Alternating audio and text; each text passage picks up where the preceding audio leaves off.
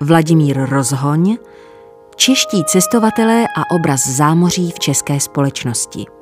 Vydalo nakladatelství Aleš Skřivan mladší v roce 2005. Proč cestovali? Díl první.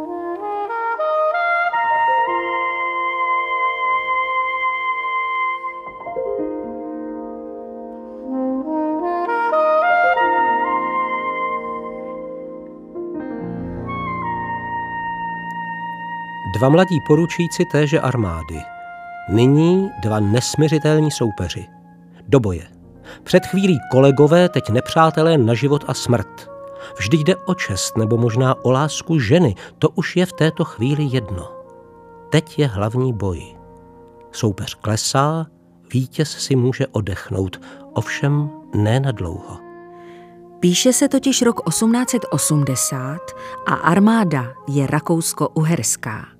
Souboje jsou co nejpřísněji zakázány, takže na vítěze čeká přísný trest.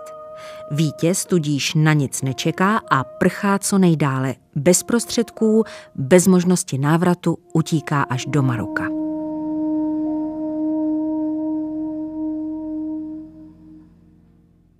Takto by se dala s trochou romantického nádechu převyprávět jedna z verzí o příčinách, které přivedly Enrique Stanko vrázen na cesty. Již zmíněné nejasnosti ohledně jeho původu ostatně nahrávají různým spekulacím, které bychom s určitou dávkou fantazie mohli dále a dále rozvíjet.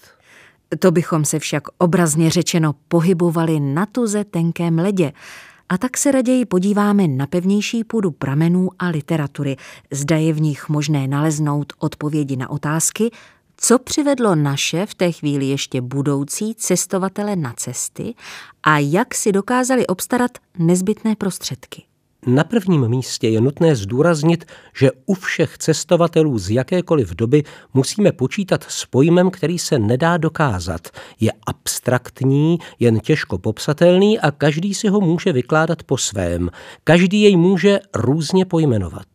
Může to být genetická determinace, touha po dobrodružství či neklidná krev, která byla a je tou prvotní příčinou, jež přivedla jedince na cesty. Neznamená to ovšem, že každý z nás, kteří se stále někam přemysťujeme, vyhýbám se slovu cestujeme, má v sobě onen neklid a tudíž je zákonitě cestovatelem. Nikoliv. Vždyť z těch tisíců emigrantů během 19. století se jen několik málo z nich neusadilo v nové zemi a putovali často z místa na místo, mnohdy mimo civilizaci, divočinou a neznámými krajinami. Kolik dobrodruhů odjelo kam si jen tak, dokonce i bez vlivu emigrantů, a možná jejich důvody nebyly ani ekonomické či politické, mnoho jich neznáme. Takto bychom mohli postupovat i u vědců a badatelů.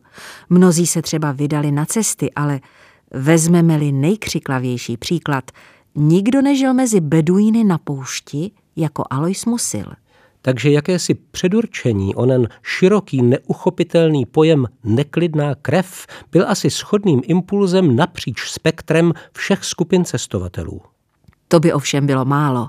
Bylo by příliš jednoduché a jednostrané vystačit si s takovým tvrzením, které nelze dokázat a konec konců ani vyvrátit, i když se s podobnými termíny a zdůvodněními setkáme u mnohých autorů a životopisců. Nepochybně byly i jiné příčiny, ale jen některé je možno dohledat a pouze u některých osobností. U jiných se s určitou dávkou pravděpodobnosti můžeme domnívat a u mnohých pouze spekulovat podobným způsobem jako u vráze. Na první pohled se při hledání příčin dá nejsnáze postupovat u třetí, nejpočetnější skupiny cestovatelů, pro zjednodušení je paušálně nazvěme dobrodruhy, což samo o sobě je již pojmenováním příčiny. Tak snadné to ovšem zase není, neboť právě o nich máme nejméně informací. Přesněji, alespoň nějaká použitelná data nalezneme pouze u dvou osob. Za nejvýraznější lze považovat Čeňka Pacelta. Sám o příčinách nikdy nepsal, ale z toho mála se dá usoudit, že prvotním impulzem byla snaha o řešení ekonomické situace. Když se mu během neúspěšného varšavského podnikání rozplynulo jmění, které předtím nabil ve Vídni, řešil svou situaci odjezdem do Ameriky, čímž se nelišil od mnoha dalších vystěhovalců. Záhy však můžeme odlišnosti pozorovat. Bez nějakého dlouhého rozmýšlení se nechal naverbovat do armády. Výjdeme-li z jeho líčení, byl to proces velmi rychlý. I vojáci na lodi byli pro válku tu nadmíru nadšeni a radili mi, abych sám také, co dobrovolník přijal službu ve vojiště severoamerickém. Neměl jsem pro ten čas žádných jiných vyhlídek a proto jsem se ani dlouho nerozpakoval a uposlechl jejich vyzvání. Neminula ani hodina a já stál jako dělostřelec Republiky Severoamerické na korvetě Providencia. Když měl možnost se po propuštění z armády usadit a hospodařit na přidělené půdě, neučinil tak a následně strávil vlastně celý život s krátkými přestávkami na cestách. Jaroslav Svoboda rok po Pacltově smrti schrnul jeho pohnutky následovně. Byl z těch, kteří nikde místa nezahřejí, jakýsi podivný put, neznámý těm, kdož od kolébky až po hrob tkví na stejném místě, poháněl jej z kraje do kraje. Třikrát navrátil se do své vlasti, ale dlouhého tu neměl stání. Okusiv volnosti v zámořských zemích, bujný duch jeho nesnesl okovů, jimiž jednotlivce svírají řády a obyčeje evropské, od staletí ustálené. Neodolatelná touha vábila jej v ony kraje, kde mohl žít zcela po své chuti a těkati široširými končinami bez obavy a strachu. Ještě jedna věc bývá u Paclta zmiňována. Touha po svobodě. V předbřeznovém Rakousku jí mnoho nepoznal, ale americký pobyt jej nakazil – Stručně, ale jasně to vyjádřil, když popisoval, proč po půlročním pobytu doma odjel v roce 1853 opět do Spojených států.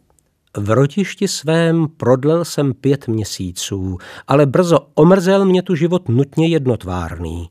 Udělala se mi chuť znova podívati se do světa a touha mě táhla naspět přes oceán do volného ovzduší amerického. Paceltovu touhu po svobodě neopomněl zmínit ani Jan Neruda, když v roce 1880 uvítal ve svém fejetonu pro humoristické listy to, že po dlouhé době dal Pacelt o sobě vědět. Ba divný to muž, Čech, že horlivějšího, upřímnějšího a ráznějšího nelze si mysliti a přece nemá mezi námi stání. Miluje tu svou rodnou vlast až k zbožňování a přece jej to z ní pudí opět daleko, daleko v světa kraji. Nemůže tu vydržet. Proč? Protože zvykl svobodě. Touha po svobodě byla společná i dalšímu představiteli dobrodruhů, Janu Velclovi. Víme toho o něm ještě méně než o Paceltovi, ale za vše mluví krátká ukázka z toho, co na sebe prozradil Golombkovi s Valentou v roce 1929, když vzpomínal na tříletou službu v rakousko-uherské armádě, kterou musel nastoupit v roce 1888. Nikdá se mě v životě nevedlo tak zle, už nikdy potom jsem nic takového neskusil a byl jsem v pralesech na Sibirii. Zelený oči vlku byly dokola kolem za těch nocí. A i potom a potom mě bylo kolikrát všelijak a kolikrát se mně zdálo, že poslední hodinka moje smrti je tu, ale nikdy se mě tak špatně nevedlo, jako když jsem musel složit tři roky na vojně. Byl jsem hrozně zvotročené. U Velcla ona touha po svobodě, touha nebýt zotročený byla zřejmě dokonce asi tou hlavní příčinou, proč se vydal do světa a nakonec na mnoho let zmizel na dalekém severu. Výstižně a navíc vzletně to popsali Golombek a Valenta.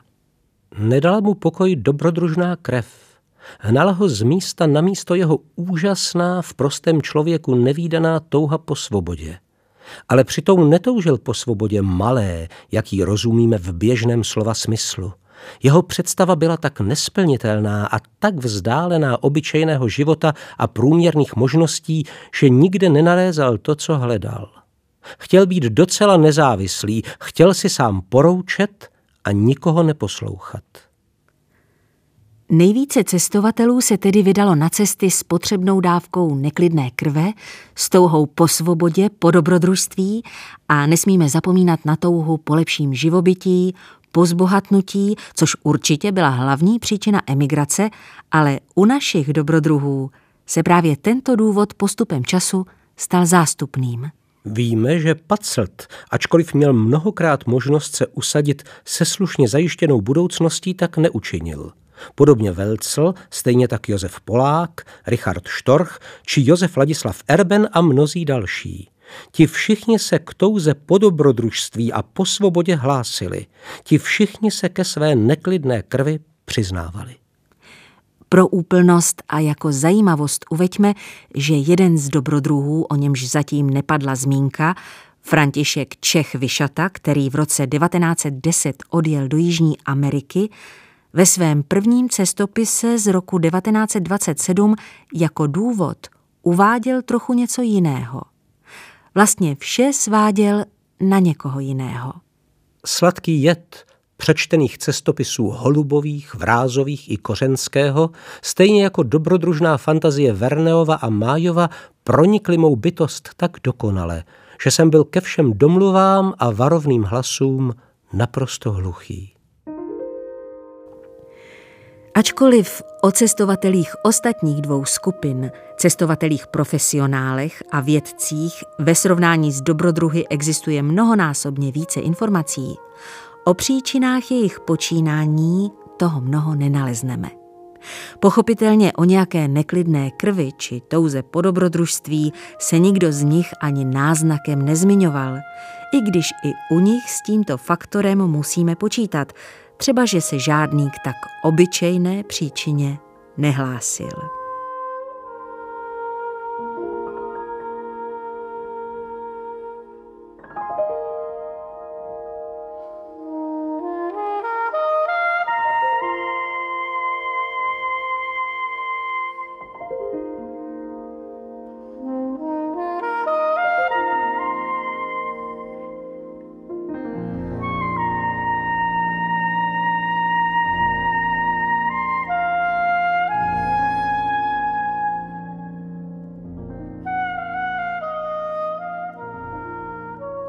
Vladimír Rozhoň, Čeští cestovatelé a obraz zámoří v české společnosti.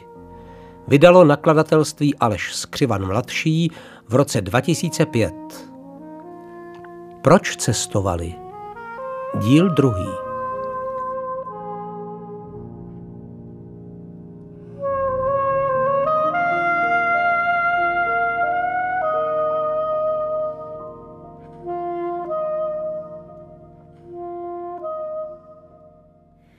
Čteme-li díla jednotlivých cestovatelů, či to málo, co o nich bylo napsáno, o příčinách, proč cestují, se nic nedozvíme, takže by nezbývalo než odhadovat a spekulovat. Jedinou výjimkou je Emil Holub. V předmluvě ke svému prvnímu cestopisu napsal – Již od mládí svého zatoužil jsem a stále přál si, abych přispěl nepatrnou hřivnou svojí k velikému dílu, jímž se má objeviti a vyskoumati Afrika. Když pak jsem se za studijních let čta cestopisy o tmavé pevnině jen velmi zřídka dočítal jmen rakouských cestovatelů, tu rozvrhoval jsem zevrubněji a zevrubněji cestu svou a když se roku 1872 již již naplňovalo mé nejvřelejší přání, rozhodl jsem se nevratně. Jižní Afrika byla kraj, v němž doufal jsem, že budu sto, abych platně posloužil vědě a vlasti své. Díváme-li se na Holubův životopis, Zdá se, že od mládí veškeré své aktivity směřoval ke své budoucí cestovatelské a badatelské dráze v Jižní Africe. Bohumil Bauše se zmiňoval, že Holubova matka dokonce uváděla, že její syn začal projevovat zájem o Afriku již ve svých třech letech, když dostal do ruky knížku s vyobrazenými černochy. Těžko můžeme posuzovat, zdali toto byl onen prvotní impuls, ale s určitostí se dá prohlásit, že zásadní vliv na celkový vývoj měl jeho otec František Holub. Od útlého dětství jej bral sebou na vycházky do přírody, Učil ho, jak provádět sběry přírodnin, archeologické vykopávky, jak třídit a ukládat sbírky, jak provádět nákresy a vést si zápisky. Rok po Holubově smrti přítel a znalec jeho díla J.V. Želízko napsal o jeho začátcích následující slova – Emil sbíral pilně v nejbližším okolí své domoviny kde jakou květinku, kde kterého broučka a snášel vše radostně milému otci, aby mu nazbírané přírodniny upravil pro sbírky. A otec Emilův zase pilně lisoval květiny a napínal motýle, tu a tam poučuje mladého snaživce o důležitosti, užitečnosti nebo škodlivosti té které přírodniny. Časem se malý Emil zúčastnil s otcem vycházek do přírody, vraceje se šťasten s hojnou kořistí přírodovědeckou domů. Takové doby bývaly Emilovi pravými svátky a když otec získal nějaké nové přírodovědecké knihy, Emil pokoušel se přečasto okreslit ilustrace různých přírodnin, tvorů i květin a ukázal neobyčejný talent ku kreslení, který mu později v životě tolik prospěl. Mnohdy arci zůstávaly otcovi učené knihy nesrozumitelné. Tu se otec horlivě staral, aby učinil tuto těžkou duševní stravu dětskému rozoumku pokud možná přístupnou. A zatím synek pilně dále schraňoval a ukládal své poklady. Sbíral brouky, květiny, houby, různá dřeva a nerosty, pěstoval zeleniny a rybařil. Holub se sběrům a tudíž přípravě na cesty věnoval s hlubokým zaujetím během gymnaziálních i univerzitních studií. Učil se preparovat, spolupracoval s Českým muzeem, stal se například členem archeologického sboru Muzea království Českého a stále za podpory otce rozšiřoval své sbírky, které co do počtu exemplářů dosáhly obrovských čísel. Otec Emila Holuba byl tím hlavním hybatelem. Kromě sběratelské přípravy ho nasměroval na studium medicíny a během první jeho africké cesty se pečlivě staral o jeho korespondenci, o vydávání synových dopisů.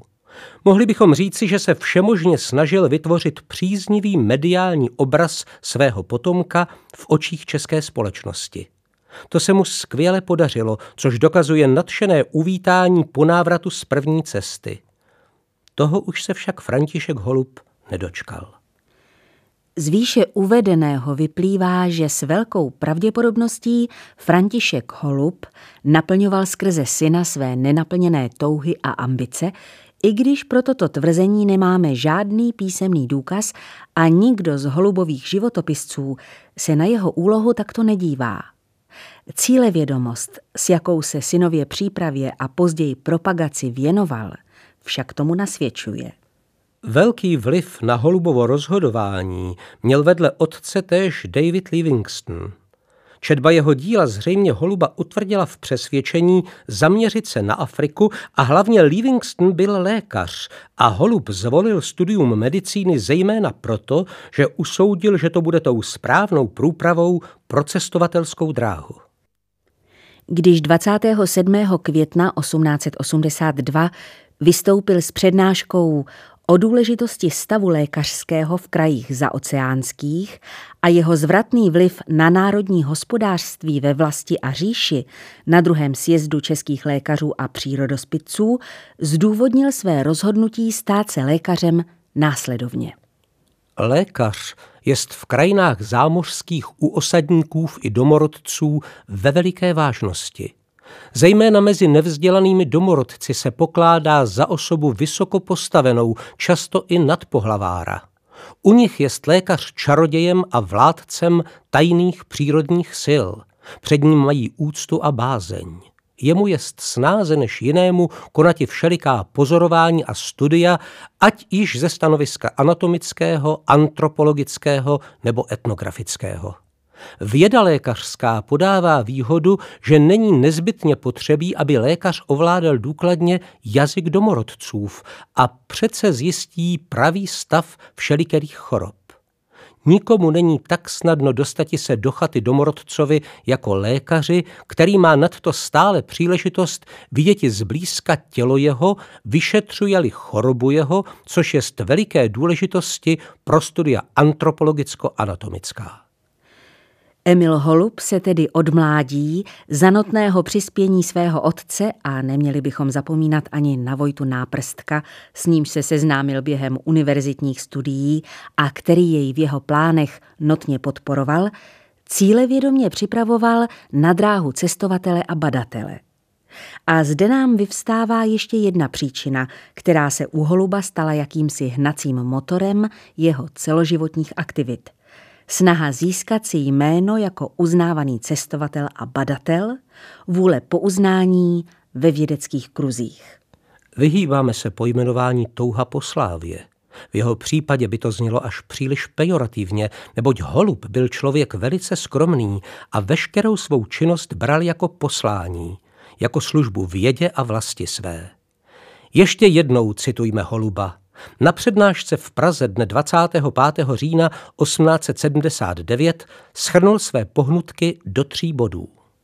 Opět se objevily vědecké a vlastenecké zájmy a za povšimnutí stojí zejména třetí důvod, totiž idea osídlit Jižní Afriku českými osadníky. S takovouto pohnutkou se setkáváme pouze u něj.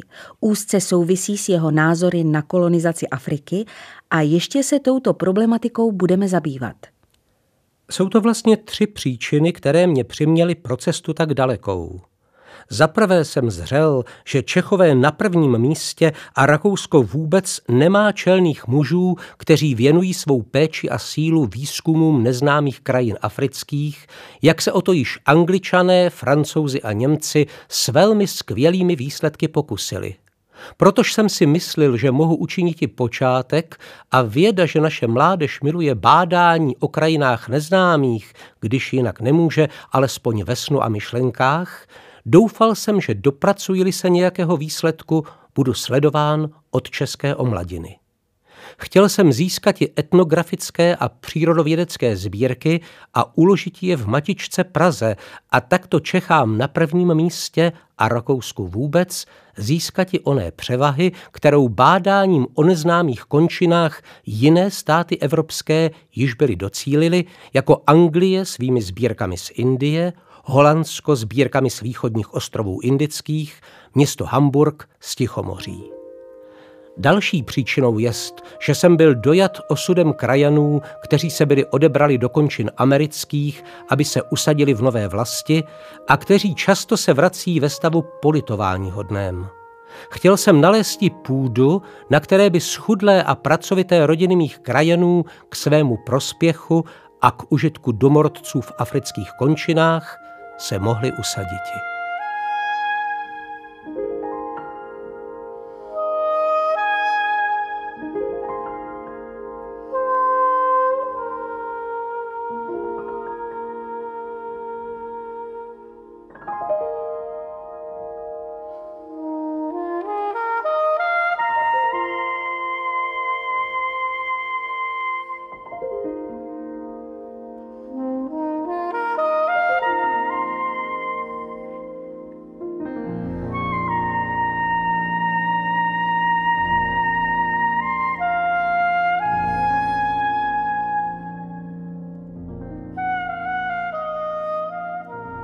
Vladimír Rozhoň, Čeští cestovatelé a obraz zámoří v české společnosti. Vydalo nakladatelství Aleš Skřivan mladší v roce 2005. Proč cestovali? Díl třetí.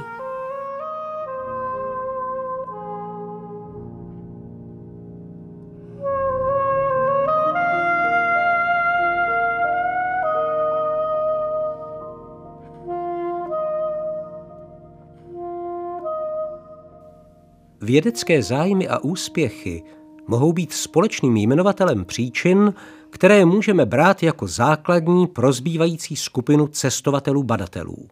S informacemi jsme na tom podobně jako u předchozí skupiny. Téměř žádné nemáme. Zkrátka a dobře, věda je přivedla na cesty a jiné pohnutky bychom hledali těžko, už jenom proto, že kromě Aloise Musila žádný z badatelů se vlastně o motivech ani nezmiňuje. I Musil popisoval své začátky velice stručně. Začátkem listopadu 1895 odebral jsem se do Jeruzaléma, abych prohloubil své znalosti biblické. Nejsa spokojen s přednáškami tamních profesorů a nechtěje slepě důvěřovat i knihám evropských exegetů, začal jsem navštěvovat i místa v Bibli uvedená. Na nich jsem četl pozorně zprávy o událostech, které s nimi hebrejská Bible spojuje. Ponenáhlu se mi otvíraly oči a nabýval jsem vlastního názoru na jednotlivé události, na osoby v nich jednající a na dějiště sama. Ze známých míst jsem se jal hledati místa neznámá, abych měl všechny články dějiného vývoje biblického, tedy nejen míst, ale i celých krajů. Tím jsem se dostal do historického místopisu Bible a z něho byl jen krok k místopisu klasickému a arabskému. A proč nezůstalo pouze u jedné cesty, zdůvodňoval. Každá nová výprava do Arábie mi dávala novou vědeckou látku a nutila k novému bádání a doplňování. Musil kromě bohaté odborné publikační činnosti napsal řadu dobrodružných románů pro mládež 1631, což nám může posloužit jako důkaz pro ono úvodní tvrzení o touze po dobrodružství. A Musil si ho užil vrchovatou měrou. Jeho sekretářka Anna Blechová zaznamenala v roce 1942 tento Musilův postřeh. Ptáte se, zda jsem zažil na svých cestách nějaká nebezpečná nebo romantická dobrodružství? Sedněte si na velblouda, dejte se do vnitřní pouště a pojedete z dobrodružství do dobrodružství. Uvedli jsme si několik příkladů ukazujících na příčiny, které přivedly výše zmíněné osobnosti na cesty. Závěrem se zastavme ještě u jedné postavy. Nechali jsme si ji záměrně nakonec, neboť za prvé z hlediska předchozího škatulkování se dá zařadit do všech tří skupin, Začínal jako dobrodruh, proslavil se jako cestovatel i uznávaný vědec a za druhé by byla škoda vynechat jeho vlastní popisy začátků. Alberto Vojtěch Frič měl velice osobitý přístup ke všem činnostem a zajímavě líčil i své začátky. Začal jsem se vším brzy. A vše, co jsem začal, prováděl jsem s energií vlastní mému rodu. Romantičnost revolučky J.V. Friče skřížila se s dobrodružností kormidelníka, velrybáře a polského dobrovolníka Maxe Švagrovského a vyvrcholila u mě až do extrému. Už jako kluka jej zaujaly kaktusy a záhy se jim věnoval s neobyčejnou intenzitou. A kvůli nim se vydal na svou první cestu za hranice. Byl pozván do Erfurtu k určování nových zásilek – Věděl, že by její rodiče samotného nepustili a ze školy neuvolnili. Odjel tedy bez svolení. V kapse zvonily mi zlatáčky poslané německými obchodníky. To byla má vpravdě první cesta do ciziny. Místo starého učence s brýlemi a lupou stál před nimi malý chlapeček v krátkých kalhotách s dlouhými vlnitými vlasy a ten jim něco vypravoval, že jim bude určovat importy. Ale když jsme přišli do skleníků a já pustil se do práce, tu se přesvědčili, že stáří není podmínkou vědomostí. Poznali, že nepochodili špatně a rádi dopláceli na cestovné. Až na dvě nové rostliny jsem určil všechny druhy správně. Přivezl jsem si pěkné rostliny a jiné za mnou poslali co honorář. Frič se rychle naučil spoléhat se sám na sebe a překonávat potíže a hlavně se nenechal nesnázemi odradit. Zlom přinesla ztráta jeho první rozsáhlé sbírky. Když mu 12. února 1900 celá sbírka zmrzla, Okomentoval to později následovně. To byl konec mé sbírky, mého kaktusaření a začátek nových plánů a nových cílů. Přestalo být mým ideálem dosáhnout dobře placeného místa, jež by mi opatřilo dosti peněz a času, abych se mohl věnovat i své libůstce, abych pěstoval své rostliny v pohodlných, dokonalých sklenících. Přestal jsem mít ideály, ale stanovil jsem pevný určitý cíl. Poznat tropické rostliny v jejich domovině. Procestovat pouště, lesy a hory americké stůj co stůj, i kdybych měl tomu věnovat jistou budoucnost, zdravý rodinný život, pohodlí a požitky civilizace. 12. únor je počátkem, kdy stal jsem se divochem. První jeho americká cesta Fričovo původní očekávání sice nenaplnila, ale to jej neodradilo, ba naopak.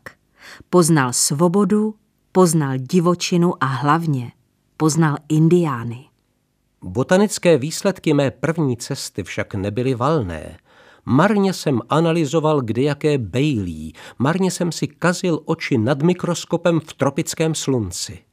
Nenašel jsem skoro nic nového, asi jsem ještě nedovedl hledat. Dostal jsem se však do styku s divočinou a zachvátila mě lovecká horečka. Já, který jsem v Evropě střílel jen po veverkách, který jsem zabil jen jedinou koroptev, a to ještě kamenem, a jediného zajíce, kterého jsem chytil v pelechu pod klobouk, já jsem se stal lovcem zvášně a později mnohokrát i z povolání. Pak jsem však hluboko v jeho americkém vnitrozemí přišel do styku s Indiány – byl to jen náhodný styk s příslušníky kmene Šavante. Můj úlovek byl jeden luk a několik šípů, o nichž dodnes nevíme nic. Asi vymřeli dřív, než se k ním mohl dostat nějaký školený odborník. Při tom náhodném styku však vznikla myšlenka, že indiáni by mě mohli přivést na stopu toho, co jsem hledal.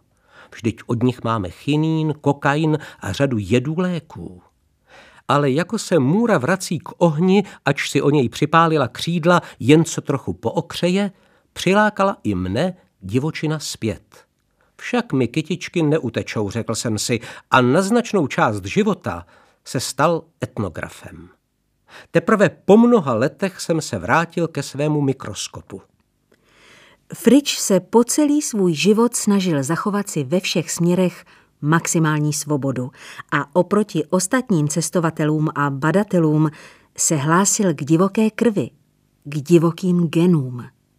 Ke stáru v roce 1942 své dědičné předurčení zhodnotil pro něj typickým provokativním způsobem.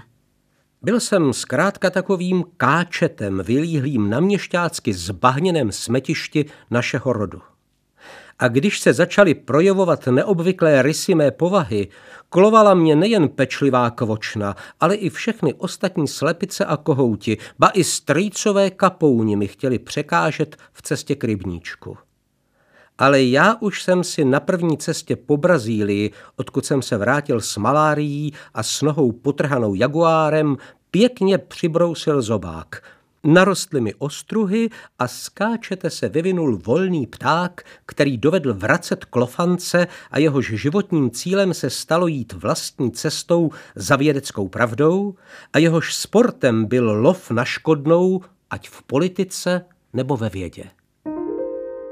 A když mě občas omrzelo vracet jednotvárně stejné klofance a poslouchat stále stejné štěbetání, mávl jsem rukou a vrátil se ke své divočině, kde jsem mohl bez chomoutích klapek oficiální vědy listovat ve velké knize přírody a hledat v ní skryté pravdy.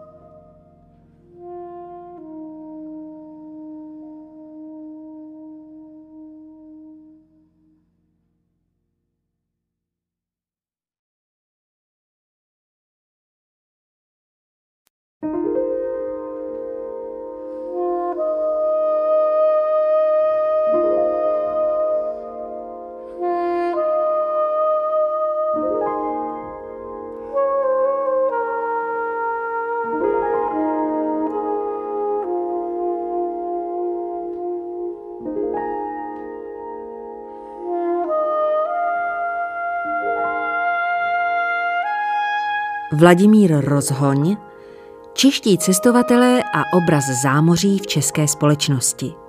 Vydalo nakladatelství Aleš Skřivan mladší v roce 2005. Amerika, část první.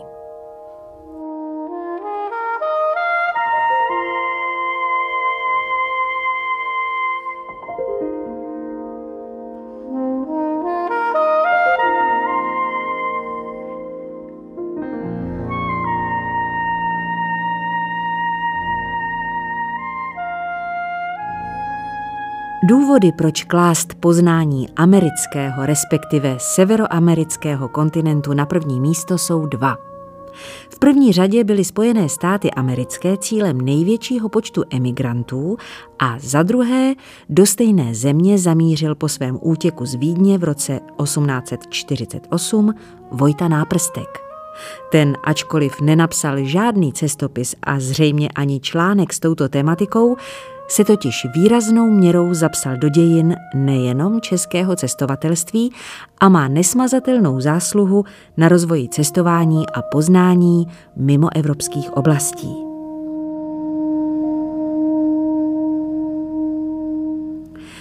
Náprstek chtěl po gymnáziu původně studovat orientalistiku, ale na přání matky odešel roku 1846 na univerzitu do Vídně a zapsal se na práva.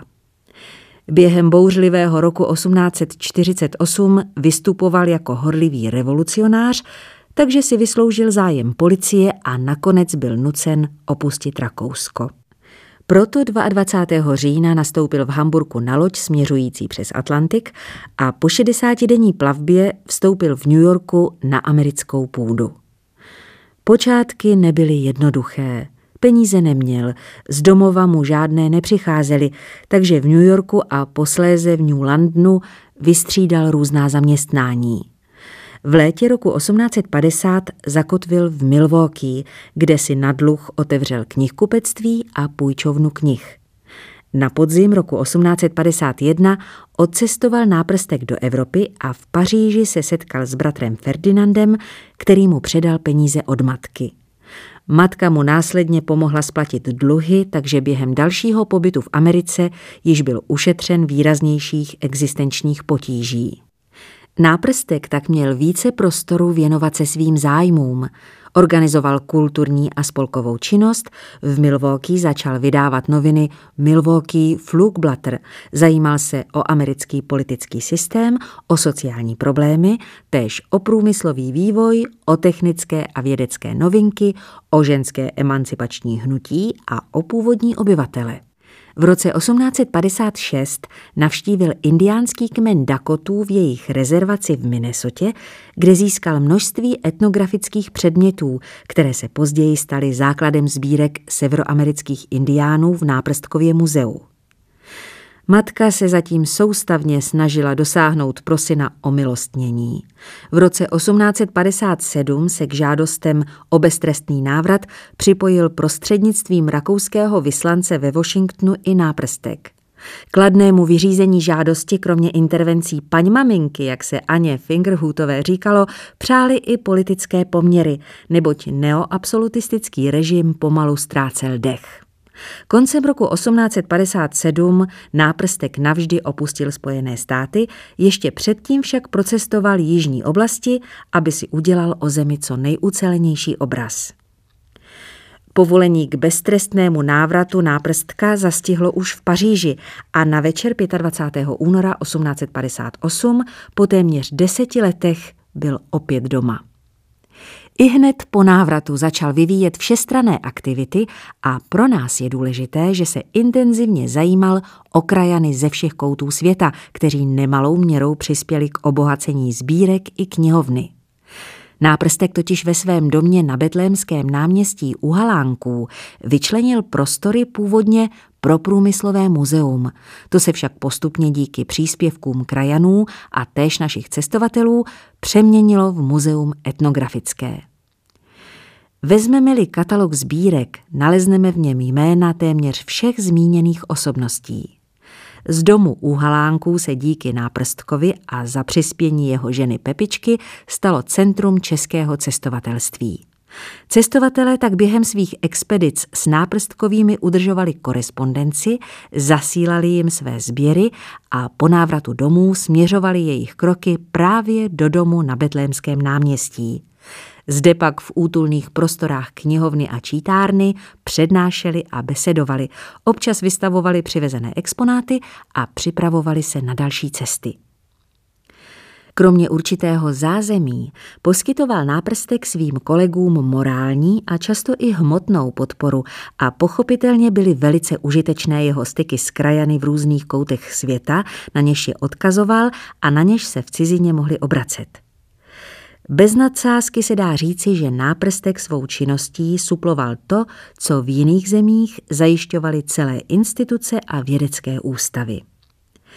Nevyvinutý vědecký zeměpis u nás v té době způsoboval, že naše cestovatelství vlastně organizoval nikoli v zeměpisec nebo přírodovědec, ale laik. Podstatné však je, že se našel někdo, kdo byl schopen toto organizovat a zajišťovat. Jestliže náprstka přiměli opustit Evropu politické důvody, tak dva roky před ním se z ekonomických příčin vydal do Ameriky Čeněk Pacelt. Tento dobrodruh a světoběžník byl zřejmě prvním Čechem, kterému se podařilo navštívit všechny světadíly, pochopitelně kromě Antarktidy, včetně Austrálie a Nového Zélandu, kam se dle všeho dostal jako vůbec první obyvatel našich zemí. V září roku 1846 nastoupil Pacelt v Antwerpách na loď směřující do New Yorku, kde také po 30-denní plavbě vystoupil. Ve městě však nenašel zaměstnání a tak již po šesti dnech pokračoval dále. Plavil se směrem do New Orleansu. U Bahamských ostrovů však na parníku vypukl požár a Pacelt s několika cestujícími byl zachráněn americkou válečnou lodí, na jejíž palubě se nechal najmout k pětileté službě v armádě Spojených států. Spojené státy byly právě ve válce s Mexikem o Texas a Pacelt se vylodil v mexickém přístavu Veracruz a s armádou pokračoval až do hlavního města, které američané v listopadu roku 1847 dobili. Na jaře následujícího roku se zúčastnil dobývání Orizaby a Kordoby a po podepsání míru se s vojskem vrátil do New Yorku. Koncem srpna 1848 se Pacelt se setninou, k níž se nechal přeložit, přesunul na Floridu do San Augustina. Vojáci měli za úkol pacifikovat indiánský kmen Semiolů, kteří se stále vzpírali americké kolonizaci a tak se stal účastníkem několika výprav proti původním obyvatelům. Když se Pacelt nechal najímat do armády, uvedl, že je vyučen řemeslu kamenářskému, tedy dovednosti umět brousit drahé kameny, ale díky drobné záměně byl brán jako kameník. V té době začal sílit odboj Jižní Karolíny proti washingtonské vládě a Pacelt, co by řemeslník, byl počase, podrobnější časové údaje sám neuvádí, z Floridy převelen ke stavbě tvrze Sumter u Charlestonu. Tam dosloužil svůj pětiletý úvazek u armády. S výsluhou a poukázkou na 160 akrů půdy odcestoval do Washingtonu. Nemínil se však usadit a hospodařit, proto si hlavní město Spojených států jen prohlédl a pokračoval dále. Filadelfie, Niagarské vodopády, Boston a New York. Prodal svůj zápis na pozemek a 12. února roku 1853 odplul do Londýna. Další zastávka byla v Paříži a pak už přes Lipsko, Drážďany a Žitavu chvátal do Turnova. Jednotvárný život a ustrašené ovzduší Pacelta brzy omrzelo a už po půl roce 16. září se rozloučil s rodným městem a z Brém odplul opět do New Yorku. Tam se nezdržel a pokračoval dále. Zajel do West Pointu a Cincinnati za svými známými z armády. Ti mu však mnoho nepomohli, takže nakonec začal hospodařit s dvěma Němci, též známými z mexické války, na ovocné farmě ve Falchurchi ve Virginii. Po dvou letech jej farmaření omrzelo, zvláště když oba společníci se ukázali být značně nespolehlivými. Dalším místem, kde se Pacelt nakrátko usadil, byl přístav Sevenech. Po několik měsíců zahradničil a jak sám uvádí, žil klidně a spokojeně. Onemocnil však zimnicí a záchvaty se stále zhoršovaly. Lékař mu poradil, aby změnil prostředí a Pacelt se rozhodl pro Brazílii. Neprodleně nastoupil na první loď směřující do Ria de Janeiro. Očekávání, že by v Brazílii mohl hledat diamanty, se však nenaplnilo a nemoc neustupovala. Po několika dnech tedy odplul do New Yorku. Ani zde nemohl zimnici vyléčit. Nic nepomáhalo. 1. května 1857 polomrtvý opustil Ameriku na lodi, jež směřovala do Austrálie. Záchvaty pominuly, až když se plavili Indickým oceánem a tak po 117 dnech plavby vystoupil v Melbourne opět v dobré kondici. To je však už jiná kapitola. Zájem o tehdy v Evropě módní exotickou flóru a zejména o orchideje přivedl v roce 1854 do Ameriky Benedikta Rezla. Vyučený zahradník, který získal praxi na mnoha místech Evropy, se nejdříve v Mexiku věnoval sběru rostlin a pěstování rámie. Během mexické občanské války 1864 až 1867 stál na straně republiky a poté se opět věnoval pěstování této rostliny, s níž měl úspěch i ve Spojených státech a na Kubě. Tam jej v roce 1868 postihla tragická událost, když při předvádění stroje na zpracování ramie mu válce rozdrtili levou ruku až k rameni. I přes toto postižení procestoval v následujících letech Ameriku od skalistých hor po čilské Andy. Objevil řadu nových rostlin, zejména orchidejí, a stal se uznávanou kapacitou v zahradnickém světě. V roce 1877 se natrvalo vrátil do Prahy. Zabýval se obchodem s americkými plodinami, ale jinak žil až do své smrti převážně v ústraní, i když občas docházel do společnosti u náprstků. O svých cestách však téměř nepsal a kromě úzkých zahradnických kruhů zůstal téměř neznámý.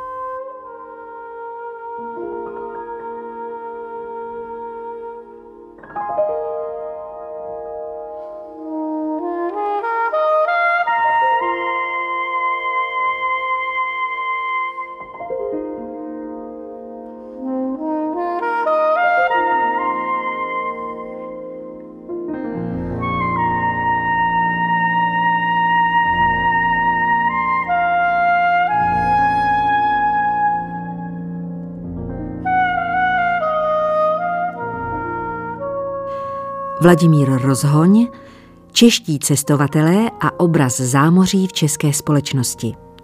Vydalo nakladatelství Aleš Skřivan mladší v roce 2005. Amerika, část druhá.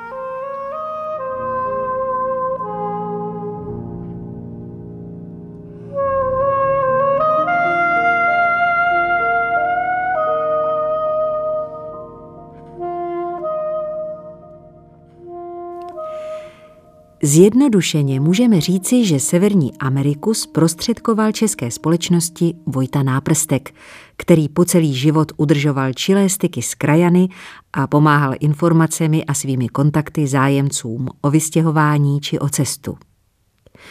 Připomeňme jen básníka Josefa Václava Sládka, kterému byl nápomocen, když v bouřlivém roce 1868 odjel na dva roky do Spojených států.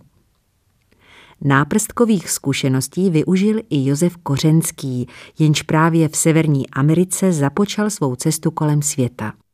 Kořenský byl totiž poslán zemským výborem na světovou výstavu do Chicaga, aby podal zprávu o americkém školství a výstava mu byla podnětem k cestě kolem světa, kterou vykonal se svým přítelem, statkářem Karlem Řezníčkem z Hrubé skály. Na cestu vyrazili 21. května 1893. Z Brém pluli do New Yorku, následoval Harvard, dále Filadelfie, Baltimore, Washington, Niagarské vodopády a čtyřtýdenní pobyt v Chicagu. Na další cestě nevynechali Milwaukee, působiště Vojty Náprstka za jeho amerického pobytu a severní pacifickou drahou pokračovali napříč kontinentem směrem k Tichému oceánu. Učitele přírodopisu Kořenského nejvíce uchvátil Yellowstoneský národní park. Spolu s Kořenským na chvíli opustíme americký kontinent a dokončeme s ním jeho cestu kolem světa. Ze San Franciska poté pluli do Japonska, kam dorazili v září roku 1893. Střídavě na lodi a vlakem pak ve své pouti pokračovali dále. Východní pobřeží Číny a Hongkong, Malajský poloostrov, Jáva a Ceylon a počátkem roku 1894 následovala Indie. Indický poloostrov procestovali od jeho východního pobřeží přes severní podhůří Himálaje až do Bombaje, kde opět nastoupili na loď a pokračovali do Rudého moře. Prohlédli si památky v okolí Káhyry a pak už se v poklidu vrátili do Prahy. Kořenský s řezníčkem byli mnohými pokládáni za první Čechy, kteří takovouto cestu kolem světa podnikli. Důležitější však je, že Kořenský své zážitky z této cesty pak popsal v třídílném cestopise, který se stal první původní českou prací tohoto druhu. Cesta kolem světa 1893 až 1894. Jestliže přijmeme náprstka jako osobnost, která přiblížila Severní Ameriku českému prostředí, tak to samé můžeme ve vztahu k Jižní Americe tvrdit o Enrique Stanko Vrázovi, přičemž rozhodně neplatí, že by Latinská Amerika byla v našich zemích neznámou oblastí. V jejím poznávání mohli cestovatelé 19. století navazovat již na určité zkušenosti, zejména díky působení misionářů, převážně z řad jezuitů, kteří zde intenzivně pracovali již od 17. století. Po zrušení řádu se však vazby zpřetrhaly a zpráv ubylo. V srpnu roku 1889 se Vráz po předchozím osmiletém působení v Mrise rozhodl usadit se dvěma přáteli s pražským rodákem Jaroslavem Brázdou a polským šlechticem knížetem Adamem Voroněckým ve Venezuele. Voroněcký záhy po příjezdu podlehl žluté zimnici a vráz s brázdou pak žili v severovýchodní části země v okolí měst Maturin a Karipe. Vráz lovil a sbíral přírodniny a Brázda se staral o obchodní záležitosti. Více úspěchů se dostavilo, když vráz v okolí nedaleké vesnice Punseres objevil balatový strom, jehož šťáva sloužila jako náhrada gutaperči. Určitá finanční nezávislost napomohla k tomu, že Vrás mohl konečně uskutečnit svůj sen, vydat se na plánovanou výpravu napříč rovníkovou Amerikou. 23. listopadu 1892 se nalodil na palubu parníku Bolívar a proti proudu Orinoka putoval až do vnitrozemského městečka Kajkara. Tam zakoupil velkou indiánskou kánoji, kterou pojmenoval Praga a najal posádku. Před Vánocemi vyplul dál proti proudu řeky a koncem března 1893 opustil Orinoko. Pokračoval dále po řece Rio Negro, která je levým přítokem Amazonky a vlévá se do ní u města Manaus, do něhož dorazil 18. června. Z Manausu vraz zaslal do Prahy své sběry a 3. července vyplul na palubě parníku Perseveranza proti proudu Amazonky. V polovině července překročil peruánské hranice, přestoupil na menší parník Sabia, na němž doplul až do města Yurimaguas, kde na několik týdnů přerušil svou cestu, aby se mohl vypravit k indiánským kmenům v okolí. S indiánskými průvodci začal 1. října s náročným přechodem peruánských Ant a 26. listopadu 1893 v malém přístavu Pacasmayo dosáhl Tichého oceánu. Vysněná cesta napříč rovníkovou Amerikou byla u konce. Přeplavil se do Panamy, Krátce se zastavil ve Venezuele, aby vyřídil své obchodní záležitosti a v červnu roku 1894 se náhle objevil v Praze. Do Ameriky se ještě několikrát vrátil, ale již bez objevitelských ambicí. Svou cestu později popsal ve svém dle všeho nejlepším cestopise napříč rovníkovou Amerikou. Láska ke kaktusům a touha poznat je v jejich původním prostředí přilákala do Jižní Ameriky neskušeného Alberto Vojtěcha Friče, který se sice nechal po maturitě zapsat na techniku, ale během prvního semestru přesvědčil rodiče, aby jej pustili na cestu do Brazílie. Otec požádal pro syna opas, zaplatil lodní lístek do Santosu a přidal něco peněz a ani ne 19-letý mladík mohl v květnu 1901 vyrazit na vysněnou cestu. Na doporučení paní Náprstkové se seznámil s českou kolonií v São Paulo, učil se portugalsky a příležitostnými pracemi si přivydělával na větší výpravu do vnitrozemí. V listopadu téhož roku přes všechna varování vyrazil se dvěma průvodci a dvěma psy na malém indiánském člunu do pralesů Mato Grossa. Byl uchvácen přírodou, i když neobjevil žádné nové druhy kaktusů. Za to jej zaujali indiáni, ačkoliv se příslušníci divokého kmene Šavántes, žijící v této oblasti, osobnímu setkání vyhýbali, ba dokonce výpravu ohrožovali. O to větší zaujetí ve Fričovi probudili. Drsná příroda nakonec zvítězila, onemocněl malárií a při lovu mu jaguár zle pošramotil levou nohu. To byl pádný důvod k ukončení výpravy a k návratu domů. V srpnu 1902 byl zpátky v Praze. Jestliže rodiče doufali, že cesta, která jej tak poznamenala Vojtěcha, přivede k rozumu, mýlili se. Vše, co od té chvíle podnikal, směřovalo k přípravě na druhou cestu. Přednáškami kýžené prostředky nezískal, rodiče odmítli střeštěné plány podporovat a tak se obrátil na zahraniční kaktusářské firmy. Belgická firma Delet s ním uzavřela smlouvu a poskytnutá záloha na budoucí zásilky kaktusů mu v srpnu roku 1903 umožnila opět odjet do Jižní Ameriky.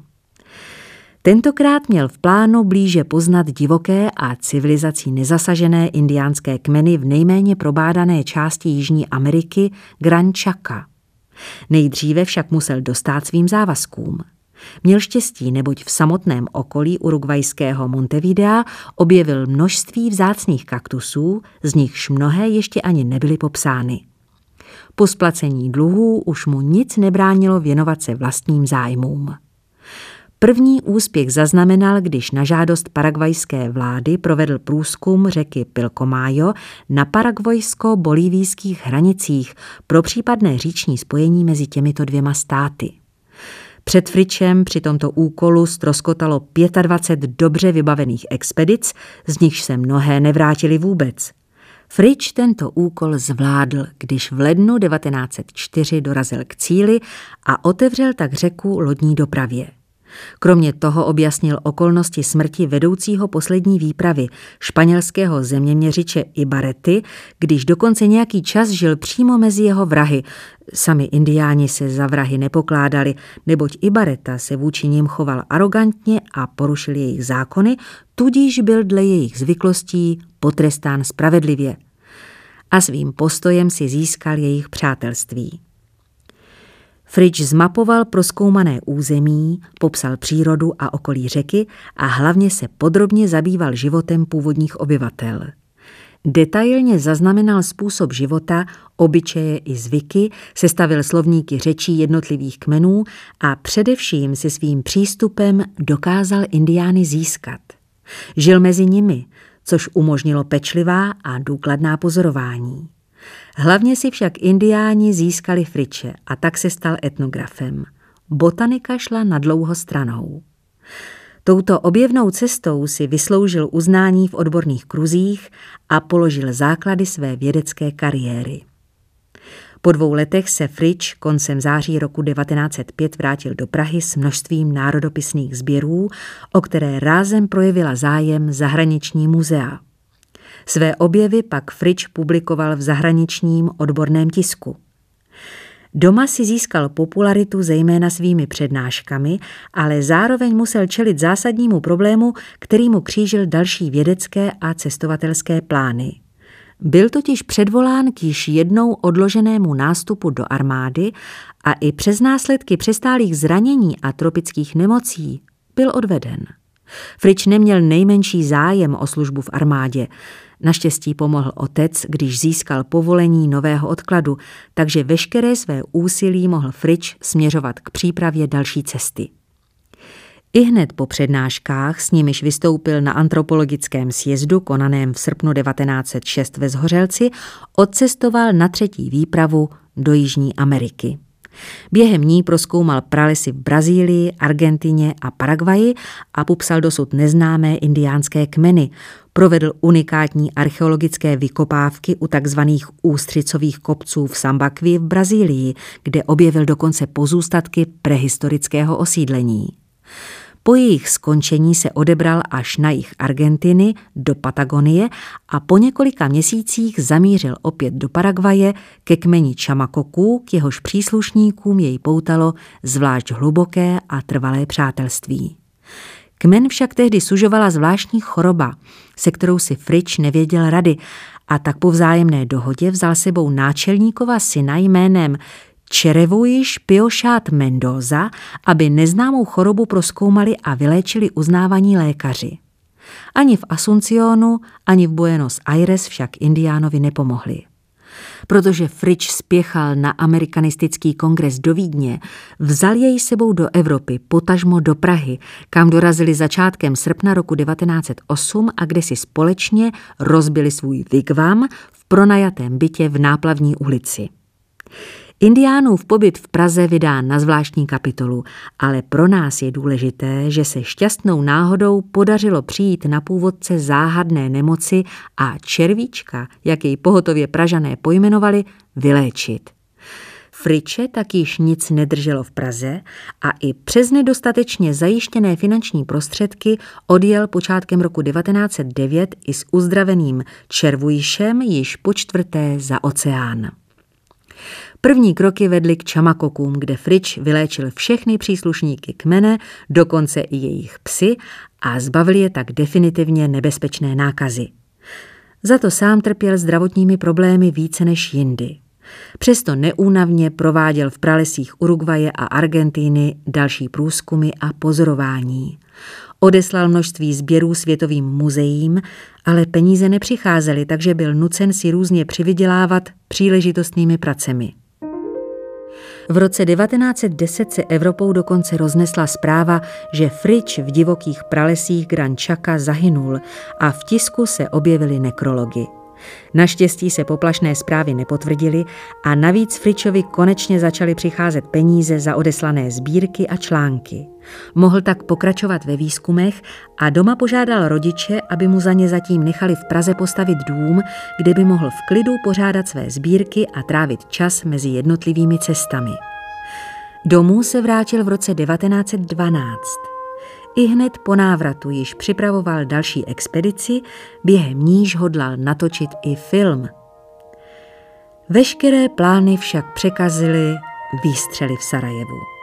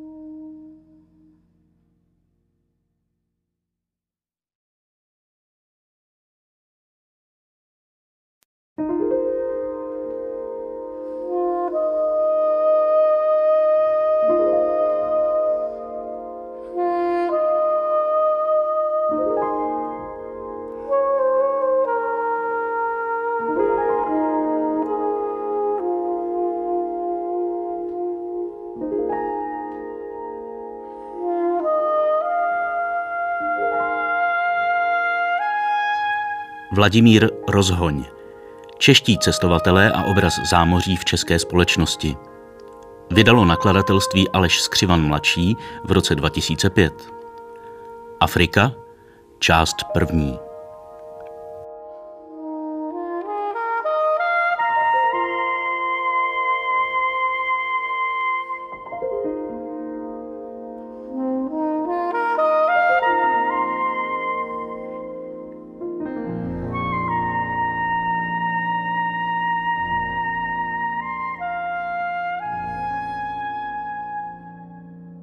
Afrika byla dlouhá léta kontinentem v českém prostředí téměř zcela neznámým.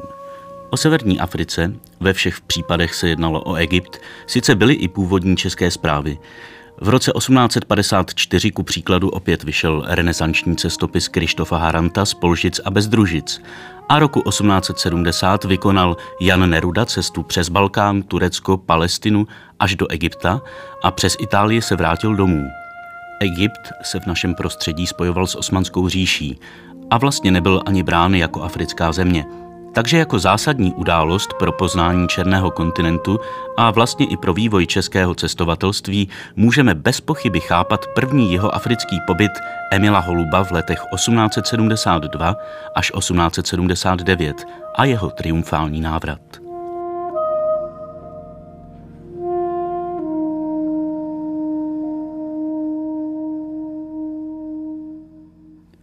Když odjížděl, byl znám pouze úzkému okruhu přátel, ale díky dopisům, které za pečlivého přispění jeho otce a Vojty Náprstka vycházely v dobovém tisku, se vracel jako uznávaná osobnost. Hlavně však zvedl vlnu zájmu o výzkumné cestovatelství a cizí kraje a v souvislosti s Holubem se zájem upřel na Afriku. Přitom Holubovi začátky v Africe nebyly nikterak slavné. Tři měsíce po promoci se 18. května roku 1872 čerstvě dostudovaný lékař vydal se třemi zavazadly a trochou peněz od Vojty Náprstka na cestu, jejímž cílem byla Jižní Afrika. Plavba z anglického přístavu Southamptonu do kapského města trvala 36 dnů a moře bylo značně bouřlivé, v důsledku čehož holub trpěl po celou dobu plavby těžkou nevolností – takže když 8. července po krátkém mezipřistání v Kapském městě vystoupil na jeho africkou půdu v Port Elizabeth, byl v dosti bídném tělesném i duševním stavu. Ocitl se v neznámé, byť vysněné zemi s nepatrnou znalostí angličtiny, ještě hůře na tom byl s holandštinou a téměř bez prostředků, jeho celá hotovost činila 3,5 libry šterlinků a po zaplacení poplatků a levného hotelu mu zbylo pouhých 10 šilinků. Naštěstí mu pomohl doporučící dopis pražského obchodníka Karla Friče, adresovaný německému obchodníkovi Hermanu Michaelisovi, usazenému v Elizabethportu, který mu otevřel cestu k rakouskému konzulovi Adlerovi. Ten zařídil, že Holub mohl vykonávat lékařskou praxi a tím se záhy zbavil existenčních starostí. Přes možnost zřídit si výhodnou lékařskou živnost, Holub vše podřizoval své touze uspořádat cestu do nitra Afriky – ve volných chvílích vyrážel na procházky do okolí přístavu, zabýval se sběrem přírodnin, z nichž část posílal do Prahy a pomalu se zásoboval věcmi potřebnými pro první výpravu do vnitrozemí. Začátkem srpna opustil Elizabeth Port a vydal se na sever. Vedli jej k tomu dva důvody. Chtěl se přiblížit vnitrozemí a dostalo se mu poměrně lukrativní nabídky, aby působil jako lékař ve městečku Smith v Oranžsku. Opět vypomohl obchodník Michaelis, který Holubovi nejen půjčil peníze, ale i ho na cestě doprovázel a když se nabídka ukázala být podvodnou, vypomohl mu další půjčkou, aby se mohl přepravit do oblasti těžby diamantů. Diamantová pole přivítala Holuba 26. srpna roku 1872. Usadil se v Detroit, Spainu a začal provozovat lékařskou praxi. Začátky nebyly jednoduché, ale poměrně rychle se uchytil, takže mohl splatit dluhy a hlavně se připravoval na svou první výpravu do nitra Afriky. Tu plánoval jako průpravnou a vyrazil na ní v březnu roku 1873. Cesta trvala dva měsíce a byla vedena ve skromných poměrech, ale hlavního účelu, totiž nabití zkušeností pro příští výpravy, bylo dosaženo. Během putování holub pilně lovil a sbíral, co se dalo – Přitom bedlivě pozoroval a zaznamenával život a zvyky domorodců. Z množství sběrů získaných během cesty pak poslal přes 20 beden náprstkovi do Prahy. Ten uspořádal na staroměstské radnici výstavu a výtěžek z ní poslal Holubovi do Afriky, kde mu pochopitelně přišel vhod. Holub se v Detroit Spainu následující měsíce připravoval na další cestu. Klientela se mu rozrostla, k původně převažujícím Němcům se přiřadili i Angličané a Holanděné, kromě nich ošetřoval i pacienty z řad domorodého obyvatelstva. Poučen první výpravou, připravoval se důkladněji. V první řadě se učil jezdit na koni, dále si pořídil bytelný vůz, jenž měl vydržet nástrahy špatných cest a vedle zásob potřebných k úspěšnému průběhu cesty opatřoval i předměty hodící se ke směnému obchodu s domorodci. Po šesti měsících příprav se začátkem listopadu roku 1873 vydal na novou průpravnou cestu. Během půlročního putování výprava proskoumala východní okraji pouště Kalahary a v lednu roku 1874 dosáhla nejsevernějšího místa své působnosti – Šošongu. Odtud se vraceli na jih proti proudu řeky Limpopo. Stejně jako během první cesty se holub věnoval sběru přírodnin všeho druhu. Zároveň však více dbal sběrů národopisných a prováděl kartografická měření, na jejich základě provedl mnohé opravy dosavadních map. Do Prahy opět poslal na 20 beden exponátů adresovaných náprstkovi, který je prozatýmně uložil ve svém domě. Po návratu do Detroit Spainu se odstl ve stejných finančních problémech jako na začátku. Navíc se praxe po půlroční pauze nerozvíjela tak, jak by si přál. Až po měsíci se na něj usmálo štěstí, neboť se v oblasti rozšířily osypky a holub měl rázem 40 až 50 pacientů denně. Vše teď podřizoval přípravám na další, tentokrát již velkou průzkumnou výpravu do Nitramriky – na předchozích dvou cestách nabyl potřebné zkušenosti a tak se cítil být připraven podrobně proskoumat střední a jihovýchodní Mriku. Přípravy a zajištění potřebných finančních prostředků, výstroje a materiálu mu zabrali dalších deset měsíců, takže na svou velkou cestu se mohl vydat až v březnu roku 1875. Holub předpokládal, že se do Detroit Spainu již nevrátí. Uspořádal své věci a jako doprovod si bral sluhy, kteří nebyli nikterak vázáni k místu ani rodinnými vazbami. Výprava vyrazila severozápadním směrem a jejím prvním cílem bylo nejsevernější město minulé cesty, Shoshong. Tam holub nabral nových sil a 2. června pokračoval podél velkých solných jezer směrem k řece Zambezi. Vytouženou řeku poprvé spatřil 8. srpna na místě, kde se do Zambezi vlévá řeka Čobe.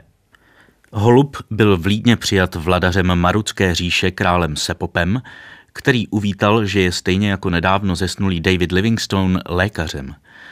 Sepopo jej hostil na svém dvoře v Šešeke a radil mu, aby pokud možno sám zvládal některou z domorodých řečí. Holub dal na jeho radu a během krátké doby se naučil asi 750 domorodných slov, což mu později usnadnilo komunikaci s průvodci a nosiči. Dále mu král radil, aby podnikl svou průzkumnou cestu po proudu Zambezi a slíbil mu zajistit čluny, veslaře i zásobování. Holub však mínil, že více prospěje vědě, když své výzkumy bude směřovat proti proudu řeky a této rady neuposlechl. Nejdříve však po několik měsíců prováděl průzkumy širokého okolí, spatřil Viktorijiny vodopády a prvně se u něho projevila zimnice.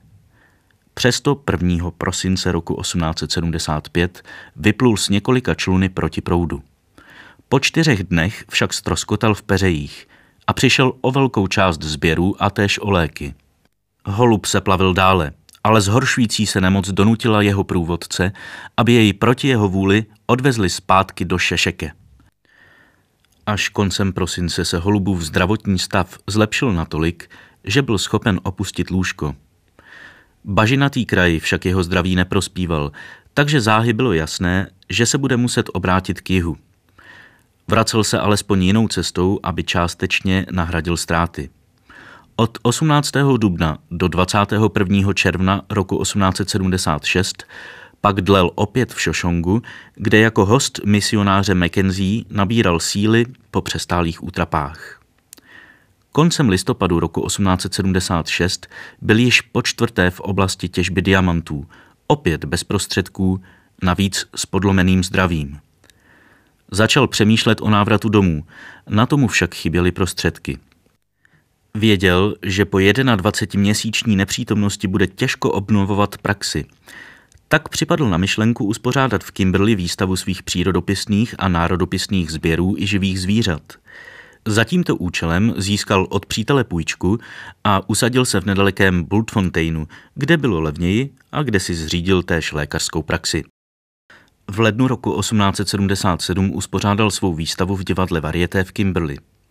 Setkala se s úspěchem, ale z hlediska finančního skončila pro holuba deficitem, takže mu nezbývalo než splácet dluhy, výnosy z lékařské praxe, které se věnoval po celý rok 1877. Potřebné finanční prostředky se scházely pomalu. Holub zejména potřeboval zajistit dopravu mnoha beden se sbírkami do Evropy a proto plánoval opustit diamantová pole až v prosinci roku 1878. Finanční pomoc z domova mu umožnila výpravu na jich již v srpnu téhož roku. Cestou jej však postihlo několik nehod, které spolikaly peníze určené na cestu domů. Byl tak přinucen usadit se v Kredoku a dalšího půl roku provozovat lékařskou praxi, aby si zajistil potřebné finanční prostředky k návratu. 5. srpna roku 1879 se Holub společně s bečuánskou dívkou Belou a 50 bednami sběrů nalodil v kapském městě na parník Germain a po sedmiletém pobytu opustil Mriku. Do Prahy dorazil 18. října, dostalo se mu triumfálního přivítání a stal se neobyčejně populární osobností.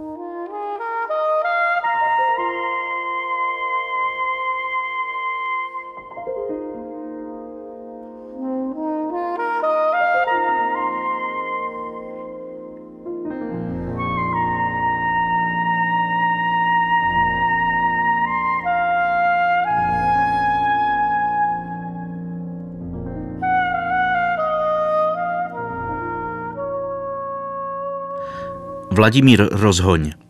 Čeští cestovatelé a obraz zámoří v české společnosti. Vydalo nakladatelství Aleš Skřivan mladší v roce 2005. Afrika, část druhá.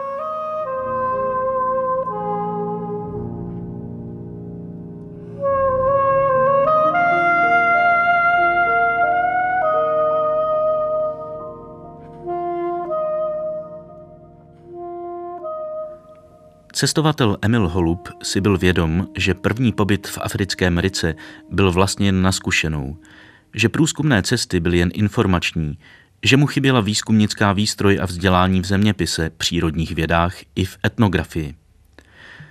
Protože plánoval novou expedici, která měla být vyvrcholením jeho životních cílů, věnoval se potřebnému studiu, zajišťování výstroje a výzbroje a především schánění dostatečných finančních prostředků. Plány měl smělé. Chtěl projít Mrikou od jihu k severu, od Zambezi přes Kongo do Súdánu a Egypta, Kdyby však někde nemohl proniknout jeho západní cestou, měl v záloze směr k východoafrickému pobřeží. Po čtyřech letech příprav a obnovy podlomeného zdraví vyrazil Holub 18. listopadu roku 1883 na svou druhou africkou cestu. Tentokrát neodjížděl sám a neznámý, nýbrž stal v čele týmu, který si sám sestavil. Provázelo jej šest společníků řemeslníků. Byli to Josef Špíral ze Štáhla v Úplzně, Antonín Halouska z Moravského Rajhradu, Oswald Zollner a Karel Bukač z Vídně, Ignác Lép z dolnorakouského Harmansdorfu a Jánoš Fekete z maďarského Congrádu. Na výstavě ve Vídni se již předtím seznámil s Růženou Hofovou, dcerou inspektora práterských budov, krátce před odjezdem s ní uzavřel sňatek a jako jeho choť se tak stala osmým členem výpravy. Do Kapského města dorazili 22. prosince roku 1883 a i hned po příjezdu vyvstaly nečekané komplikace. V Kapsku se vyměnila vláda, navíc se dostavila hluboká hospodářská krize, takže z původně slíbené materiální a finanční podpory nejen sešlo, ale naopak bylo po Holubovi požadováno clo za vědecké vybavení expedice jako za kupecké zboží a železnice na místo dohodnuté bezplatné dopravy požadovala neúměrné tarify. Výprava se tak od počátku dostala do finančních potíží. To vše mělo za následek i časové spoždění, takže až v září roku 1884 dosáhli Transvalu, který bral holub jako východisko k výpravě na sever. Počáteční nesnáze jakoby signalizovali nepřízeň, s níž se expedice bude potýkat po celou dobu působení v Africe. Zpočátku postup na sever komplikoval jen problémy s nemocemi sužujícími tažná zvířata. Ale v oblasti viktorijných vodopádů, kde holub prováděl rozsáhlé výzkumy, se štěstí k výpravě obrátilo definitivně zády. Malarická zimnice se opět přihlásila ke slovu a postupně zasáhla všechny členy výpravy, včetně růženy holubové, která nemoci odolávala ze všech nejdéle. 23. března roku 1886 v Lešumském údolí jako první podlehl zhoubné nemoci Josef Špíral. Krátce na to, 9. května, v Pandamatece zemřel Karel Bukač. Protože i Halouskův stav byl vážný, rozhodl se Holub poslat jej jako doprovod dosavadních sbírek domů. Holub byl zdrcen ztrátou svých společníků. Přesto nehodlal ustoupit od svých plánů a připravoval se na další postup k severu. 2. června začala výprava u ústí řeky Čobe u Gazunguli s přechodem přes Zambezi – Přestože byl holub z mnoha zdrojů varován, přestože neustále narážel na problémy s najímáním domorodých nosičů, kteří se zdráhali vstoupit na území bojovných mašukulumbů, a přestože byli všichni značně oslabeni probíhající nemocí, nikdo nebyl zcela zdrav, pouze nejhorší příznaky na čas ustoupily.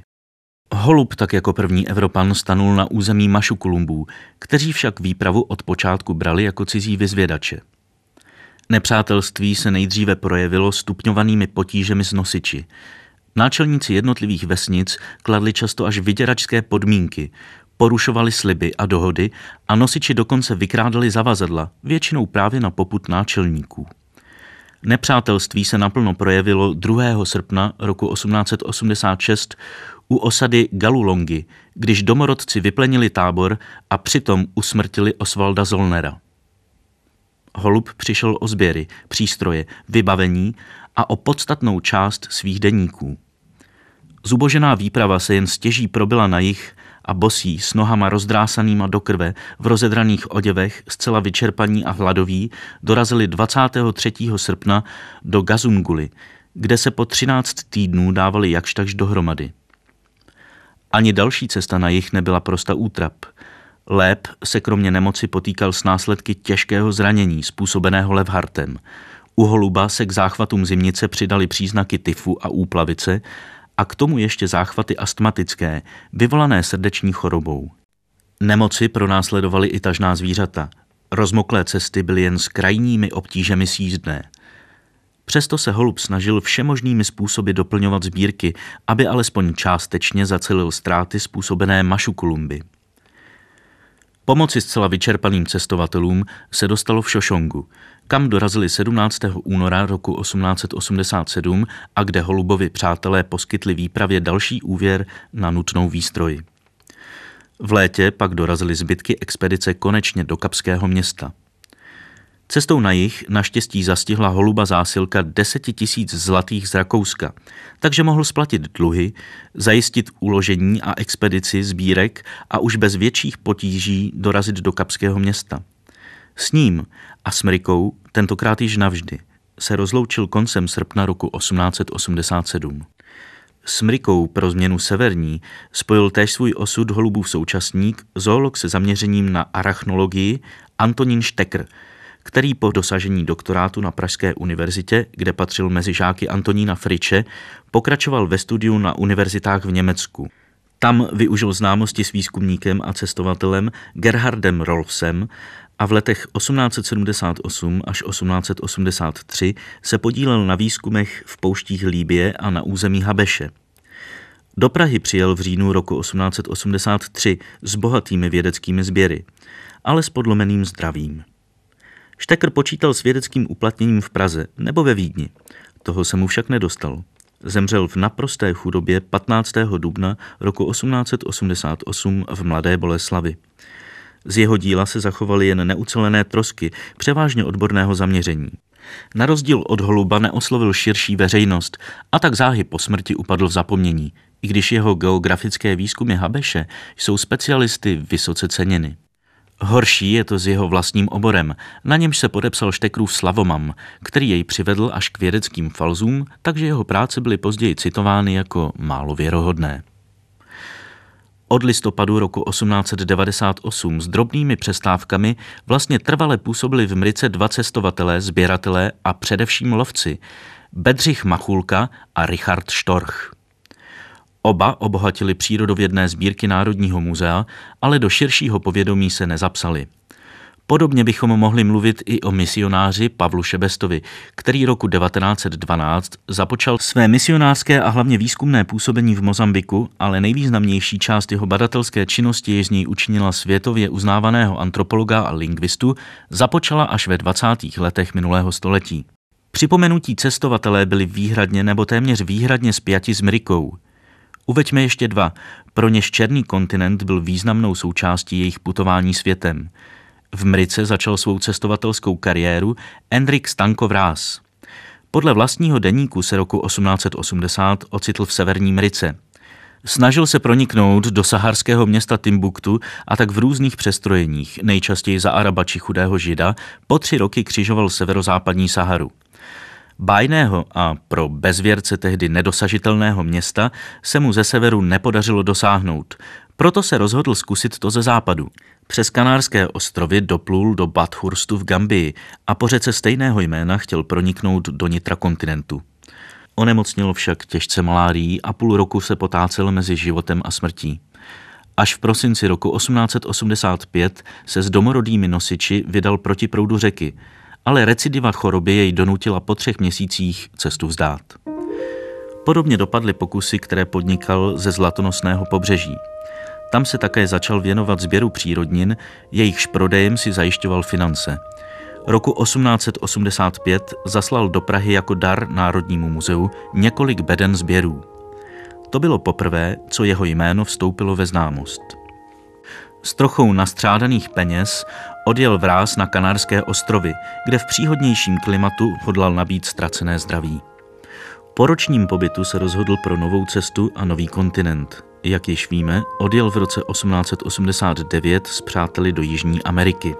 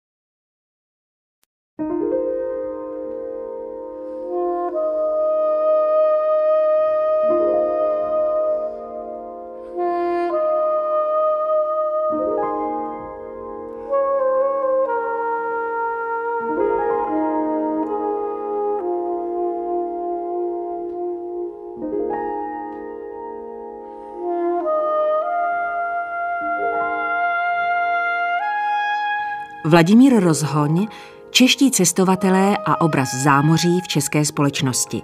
Vydalo nakladatelství Aleš Skřivan mladší v roce 2005. Blízký a střední východ. Část první.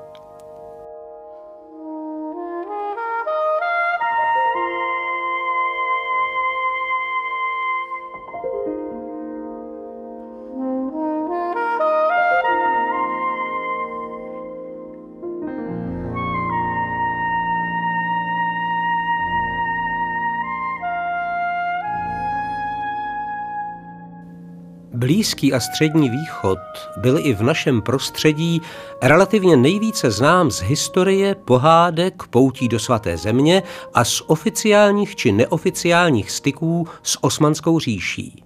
Přesto ani v tomto případě nemůžeme mluvit o nějaké záplavě zpráv či dokonce cestopisů. V předbřeznové době, která ostatně cestování nikterak nepřála, zůstal ojedinělým spisek poutníka po svatých místech pražského zlatníka Jana Žvejkala, vydaný v roce 1844.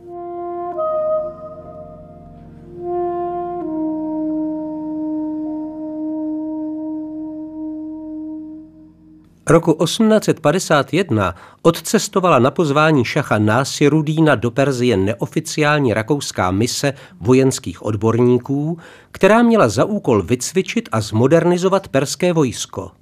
Vedením výpravy byl pověřen dělostřelecký hejtman August Karel Kříž, kterému se během osmiletého působení v Perzii podařilo zřídit vojenskou akademii a úspěšně vycvičit dvě dělostřelecké baterie.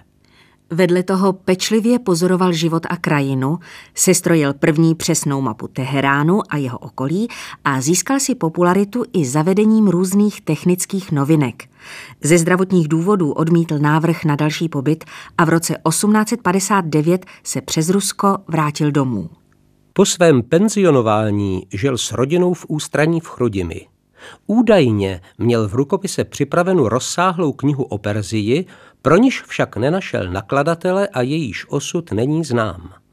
Česky napsal řadu fejetonů, které v roce 1881 vyšly v chrudimském 14 deníku Posel z východních Čech. V tom samém roce v Terstu nastoupil na loď do egyptské Alexandrie středoškolský učitel Josef Vinč, aby realizoval dvouletou cestu po Malé Ázii, jejíž výsledky mu zajistili místo v dějinách zeměpisných objevů. Za účelem své cesty získal roční dovolenou a před odjezdem se ve Vídni u kartografa vojenského zeměpisného ústavu Roberta Doudlepského ze Šterneku, který mu též opatřil nutné přístroje, učil terénnímu a výškovému měření a mapovému skicování. Vinč vyplul 25. října 1881 z Terstu a z Alexandrie se vydal do Káhyry. Vzhledem k tomu, že v té době byla v popředí vědeckého i cestovatelského zájmu Afrika, Holub o ní právě po návratu z první cesty přednášel a chystal se na druhou a Štekr v té době pobýval v Habeši, měl Vinč původně v plánu provádět průzkum Sahary. Na radu Vojty Náprstka však svůj zájem obrátil k Arménii a Kurdistánu. V Egyptě zůstal Vinš čtyři měsíce, zejména ze zdravotních důvodů, neboť zdejší podnebí prospívalo jeho nemocným plicím. Když počátkem roku 1882 vypukly v Káhyře protievropské nepokoje, vzdal se definitivně plánu na průzkum Sahary a 17. března odcestoval do Palestiny. Navštívil svatá místa, Jeruzalém, Betlém a Mrtvé moře. V Bejrutu se připojil k německé archeologické výpravě směřující do Mezopotámie, s níž přes turecký přístav Iskanderum pokračoval až do kurdské vsi Kjachta, ležící poblíž města Malatia na březích Eufratu, kde se od archeologů oddělil a zamířil sám k severu do málo probádaných oblastí. V divoké hornaté krajině prováděl přes dva měsíce pečlivá měření a musel téměř denně řešit problémy s nedůvěřivými, občas nepřátelskými domorodci, chudými, ale hrdými Kurdy, kteří neuznávali tureckou vládu, jejíž moc ostatně sahala jen do okolí měst. 19. července 1882 dorazil do Erzerumu, kde si hodlal po přestálých útrapách odpočinout. Tam jej zastihl souhlas ohledně prodloužení dovolené o další rok. S tamním ruským konzulem Denetem se v září na koních vypravili k jezeru Van, které celé objeli, prohlédli si starobylé město stejného jména a s přicházející zimou, v horách již silně mrzlo, se následující měsíc vrátili do Erzerumu. Vinč odjel do černomořského přístavu Trabzon a nakonec začátkem prosince do Cařihradu.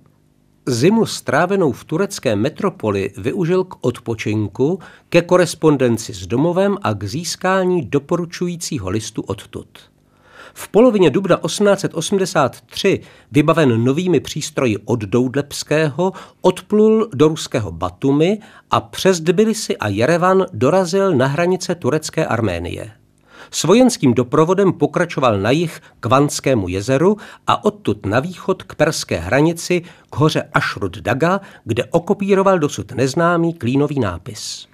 Další kroky směřoval jihozápadním směrem, do hor průchodných jen s obtížemi, kde ve výšce 3170 metrů nad mořem objevil prameny východního Tigridu. Ve sněhových polích mu utekli průvodci a tak sám pokračoval podle toku řeky až téměř k soutoku se západním Tigridem do města Sirt. Vinč pokračoval v průzkumech v pohoří Taurus, nalezl pramen západního Tigridu a poměření v povodí horního toku Eufratu nakonec zmapoval oblast řek Komtyr a Kelkit.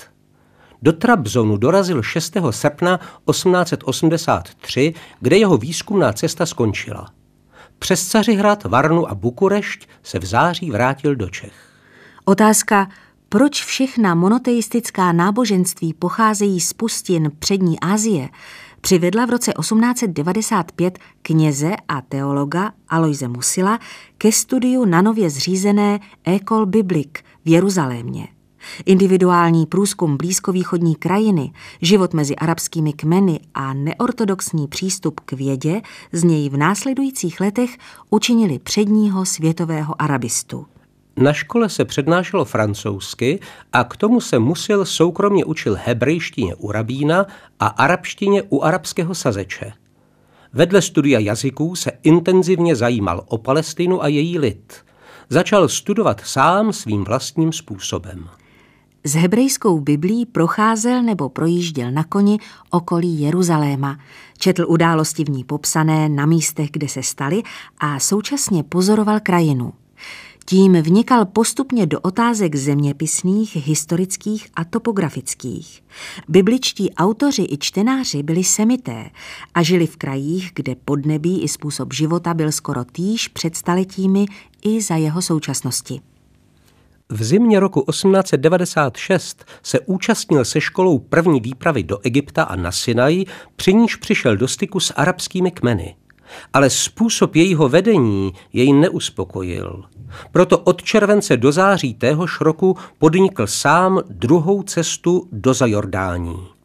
Tato výprava, na které navštívil též Petru, bývalé hlavní město na Batejské říše, mu vynesla četný topografický, archeologický, folkloristický a epigrafický materiál, množství fotografií a nákresů. Při této první samostatné expedici poznal nedostatky své přípravy. Neuměl určovat zeměpisnou polohu míst ani jejich výšku, neuměl kreslit itineráře svých cest v územích nezakreslených a mapy takovýchto krajin, ani obkreslovat nápisy a hotovit profily staveb. Nedal se však odradit od svého záměru pokračovat v započatém vědeckém díle a pilně pracoval na odstranění těchto slabin. Studium na jeruzalémské škole musila neuspokojovalo, zvláště když otcové školy mu vyčítali samostatné postupy. Proto si rozhodl pokračovat ve studiích v Bejrútu na jezuitské univerzitě svatého Josefa.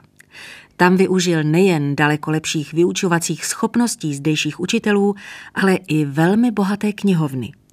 Jezuité také projevili mnohem větší pochopení pro jeho svérázné a odvážné výzkumy nežli dominikáni. Komplikace nastaly, když mu arcibiskup Khon na popud řádu odňal stipendium. Naštěstí větší pochopení než u vysokého kléru nalezl musil u vědeckých institucí. Akademie věd ve Vídni i v Praze mu poskytly finanční podporu, takže mohl pokračovat ve svých výzkumech. Již v květnu 1897 se vydal na svou třetí cestu. S německým důstojníkem Rudolfem Lendlem, jenž mu jako zkušený kartograf pomáhal kreslit mapy, putovali do Gazy. V oblasti však vypukla válka mezi domorodými kmeny, Musil proto odešel do Damašku a dále do Palmyry, do pohoří Nusejrie a přes Libanon se v září vrátil zpět do Bejrútu. Po této cestě si vytkl za svůj prvořadý úkol průzkum Arábie Petrejské, takže počátkem listopadu opět nakrátko působil v Gaze. V březnu 1898 vyrazil na další výpravu, při níž dosáhl zatím svého největšího vědeckého objevu. V poušti na území dnešního Jordánska objevil zámeček Kusejr Amra, jejž nechal v 8. století zbudovat umajovský chalíf Valid II.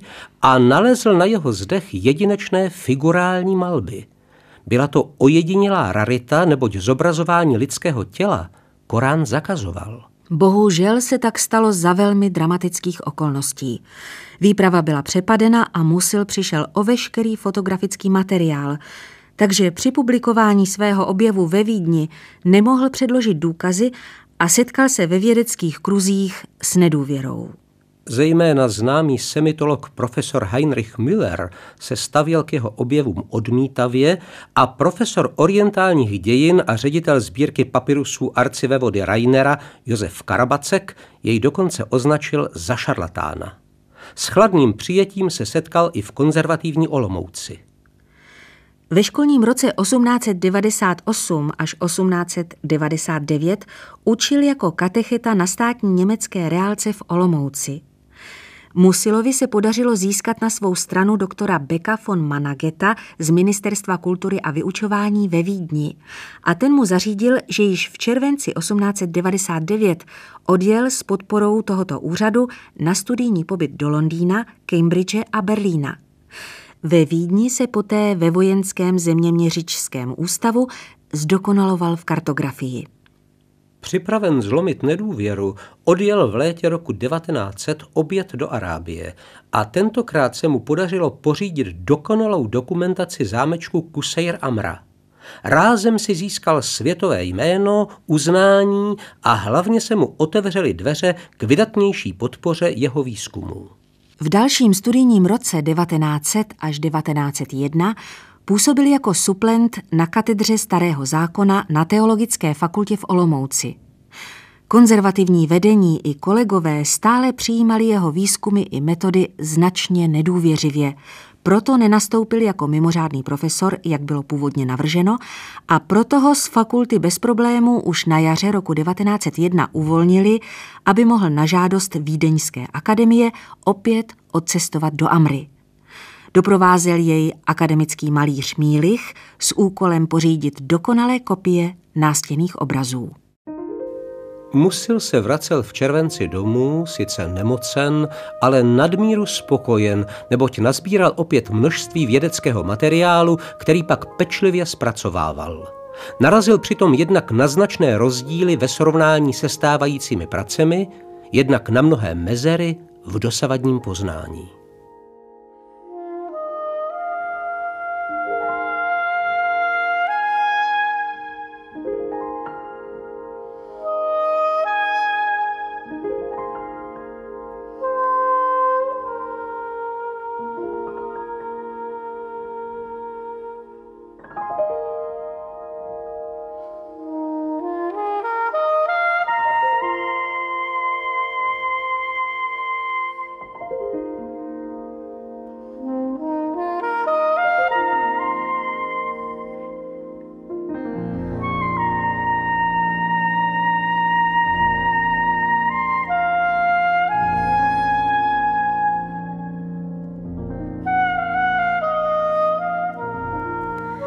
Vladimír Rozhoň, Čeští cestovatelé a obraz zámoří v české společnosti.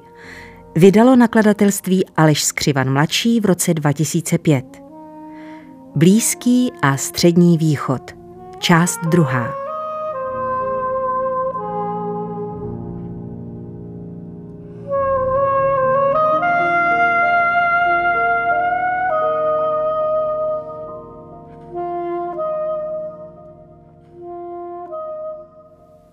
Alois Musil se v polovině července roku 1902 vydal opět do Arábie Petrejské.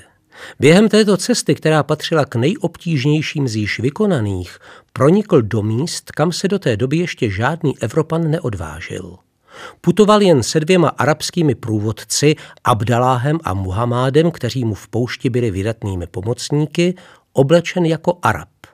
Byli několikrát přepadeni, navíc musil cestou těžce onemocněl.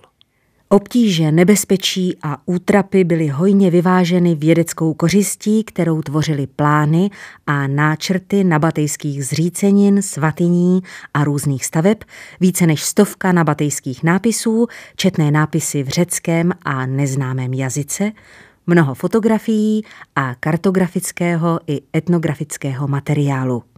Po návratu působil opět v Olomouci, nejdříve od roku 1902 jako mimořádný profesor a konečně roku 1904 byl jmenován řádným profesorem biblistiky a semických jazyků. Mimo pedagogické činnosti zpracovával bohatý vědecký materiál a publikoval. Musilovy úspěchy podnítily roku 1908 pokusy získat jej pro Karlo Ferdinandovu univerzitu do Prahy, ale ve Vídni byly rychlejší a od roku 1909 byla na Vídeňské univerzitě zřízena nová stolice pro pomocné vědy biblické a arabštinu. To už však byl Musil na své další výzkumné cestě, kterou začal v červenci 1908 a strávil na ní rok – Cílem této výpravy, kterou začalo druhé období musilových výzkumů, byly téměř neznámé a těžko dostupné arabské pouště. Procestoval a proskoumal rozsáhlé území mezi Palestínou a Irákem, které zmapoval a pořídil opět množství etnografického a archeologického materiálu. Studoval též původní obyvatelstvo, žil mezi arabskými kmeny, dokázal si získat jejich důvěru a vydobil si takovou vážnost, že náčelník kmene Rvala, emir Núry Eben Šalán, jej bral nejen jako přítele, ale jako bratra. Musil se stal členem kmene s funkcí náčelníka a jako šejk Musa ar se účastnil politického života a porad kmene. Cesty po vlastní Arábii vykonal Musil čtyři. Po již zmíněné první se v roce 1910 vydal na druhou. Tentokrát na pozvání turecké vlády zkoumal území severní části hedžácké dráhy. Na této výpravě lokalizoval biblický Sinai se svatyní řecky nazvanou Thamudenon Hetnos. Třetí cestu od února do června roku 1912 podnikl Musil jako průvodce prince Sixta z Bourbonu Parmy, bratra budoucí rakouské císařovny Zity, který chtěl v Mezopotámii lovit zvěř. Procestovali oblast mezi středním Tigridem a středním Eufratem, zvanou Palmyrea. Výsledkem byla opět mapa, dále zjištění mnoha vojenských a obchodních cest zachycených historickými prameny, objevy křesťanských chrámů a klášterů z 5. a 6. století na bývalém byzantském území a lokalizace ložisek nerostů, zvláště asfaltu, soli a uhlí. Ani tato výprava neprobíhala jednoduše. Mimo běžných strastí byli několikrát napadeni loupeživými kmeny a museli se bránit i se zbraní v ruce. Cesta přinesla Musilovi kromě vědeckého materiálu i vlivné známosti u císařského dvora. Poslední velkou cestu do Orientu vykonal Musil za války v době od listopadu 1914 do června 1915. Jeho průvodcem byl vojenský kartograf Karel Waldman. Procestovali rozsáhlou oblast střední Arábie – Musil studoval kmen vahábitů, muslimských obrazoborců a došel k závěru, že pouštní beduíni věří od nepaměti v jednoho osobního boha a odmítají jakoukoliv církev, svatyně i kněze. Tento primitivní monoteismus mu byl základem semických náboženství. Výprava měla i poslání politické, když z pověření dvora měl Musil jednat s náčelníky nezávislých kmenů a přimět je alespoň k neutralitě vůči osmanské říši. Musil přesto, či právě proto, že důvěrně znal prostředí a získal mezi Araby mnoho přátel, měl vůči této politické misi od počátku vážné výhrady a stavěl se k ní skepticky – Podrobeným kočovníkům nikterak nezáleželo na celistvé a silné osmanské říši. Z tohoto pohledu také mise skončila neúspěchem. Ještě jednu cestu, tentokrát bez vlastních výzkumných cílů, musil do Orientu vykonal. V létě roku 1917 byla vyslána zvláštní vojensko-civilní komise, která měla z příkazu císaře Karla I. zjišťovat potřeby a postavení rakouských podaných na Balkáně a v přední Asii. Musil v hodnosti generálmajora stál v čele této mise, jejíž výsledky vedly ke zřízení rakouské společnosti pro Orient a zámoří. Musil vedl její kulturní odbor a upravil i program školy orientálních jazyků ve Vídni. Dostalo se mu za to hodnosti tajného rady a titulu excelence. Pozadu nezůstala ani katolická církev. Papež Pius X. mu udělil hodnost preláta s právem užívat titul Monsignor. V Palestině roku 1904 absolvoval svůj jediný předválečný terénní výzkum orientalista Bedřich Hrozný, který se jako člen expedice profesora Ernsta Zelina účastnil archeologických vykopávek v Táneku Hrozný tak měl možnost se přímo v terénu seznámit s technikou a metodikou archeologické práce a zároveň poprvé procestoval Turecko, Sýrii, Palestinu a Egypt. O východoazijských zemích víceméně platí to samé, co pro Ameriku. Také zejména díky misionářům až do 18. století se určité informace do střední Evropy dostávaly – První polovina století 19. jako v ostatních případech je i ve vztahu k tomuto regionu chudá. První cestovatelé po dálně východních zemích, působící až ve druhé polovině 19. století, odjeli za prací, za lepším uplatněním a využitím svých odborných schopností, byli v cizích službách. Na prvním místě musíme připomenout geologa Ferdinanda Stoličku, vstoupivšího roku 1863 do služeb Východoindického státního geologického ústavu. Od roku 1864 prováděl paleontologický průzkum Himálaje a geologický a přírodovědný výzkum různých území britské Indie. Během dalšího himálajského působení jej však 19. června 1874 zastihla smrt. Stolička po sobě zanechal pouze odborné práce v Němčině a angličtině, avšak žádný cestopisný článek. Doma byl znám jen v úzkém okruhu přátel, za to je jediným českým cestovatelem a badatelem, kterému cizí vláda nechala postavit na hrobě honosný pomník. Po stoličkově smrti nastoupil na uvolněné místo absolvent lékařské fakulty na Pražské univerzitě Otokar Feistmantel. Byl synem významného geologa a znalce českých kamenouhelných pánví Karla Feistmantla. V jehož díle pokračoval, takže po získání doktorátu se místo medicíny plně věnoval paleontologii a geologii. V Indii pobyl 8 let od roku 1875 do roku 1883 a kromě samotných výzkumů na indickém subkontinentu mu bylo svěřeno zpracování geologických a paleontologických sběrů z východní Austrálie a Tasmánie, které zpracoval, aniž tyto oblasti navštívil. Po návratu uspořádal v roce 1884 ze svých sběrů, kreseb a fotografií výstavu v Nové vodárně u Karlova mostu a ve stejném roce vydal samostatně vlastním nákladem svůj jediný cestopis Osm let ve východní Indii.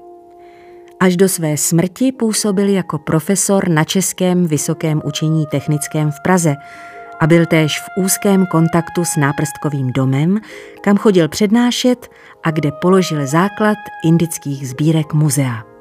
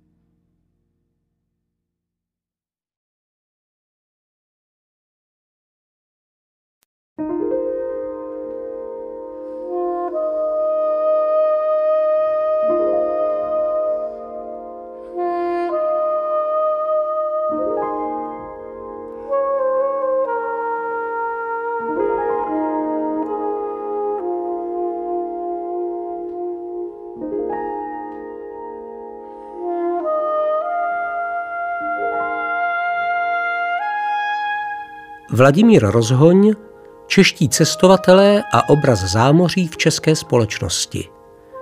Vydalo nakladatelství Aleš Skřivan mladší v roce 2005. Austrálie.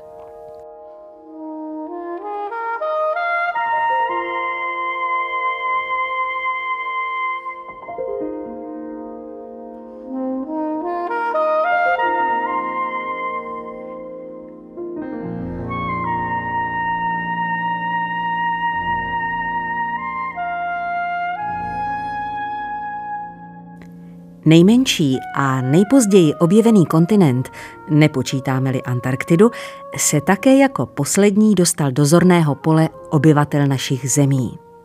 Není divu, cesta plachetnicí před příchodem parolodí a předtím, než byl vybudován Suezský průplav, trvala někdy až půl roku a hlavně Austrálie dlouho sloužila Britům jako trestanecká kolonie, takže nebyla cílem emigrantů.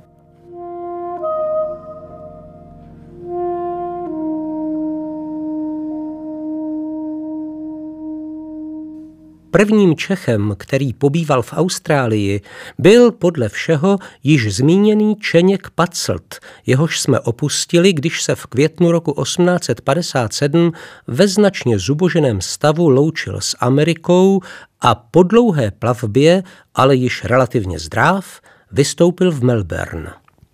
Ve městě práci nenalezl, Rozhodl se zkusit štěstí jako zlatokop, ale na kopaninách v Belleretu a Castlemainu ho mnoho neměl, stejně tak v okolí Portlandu.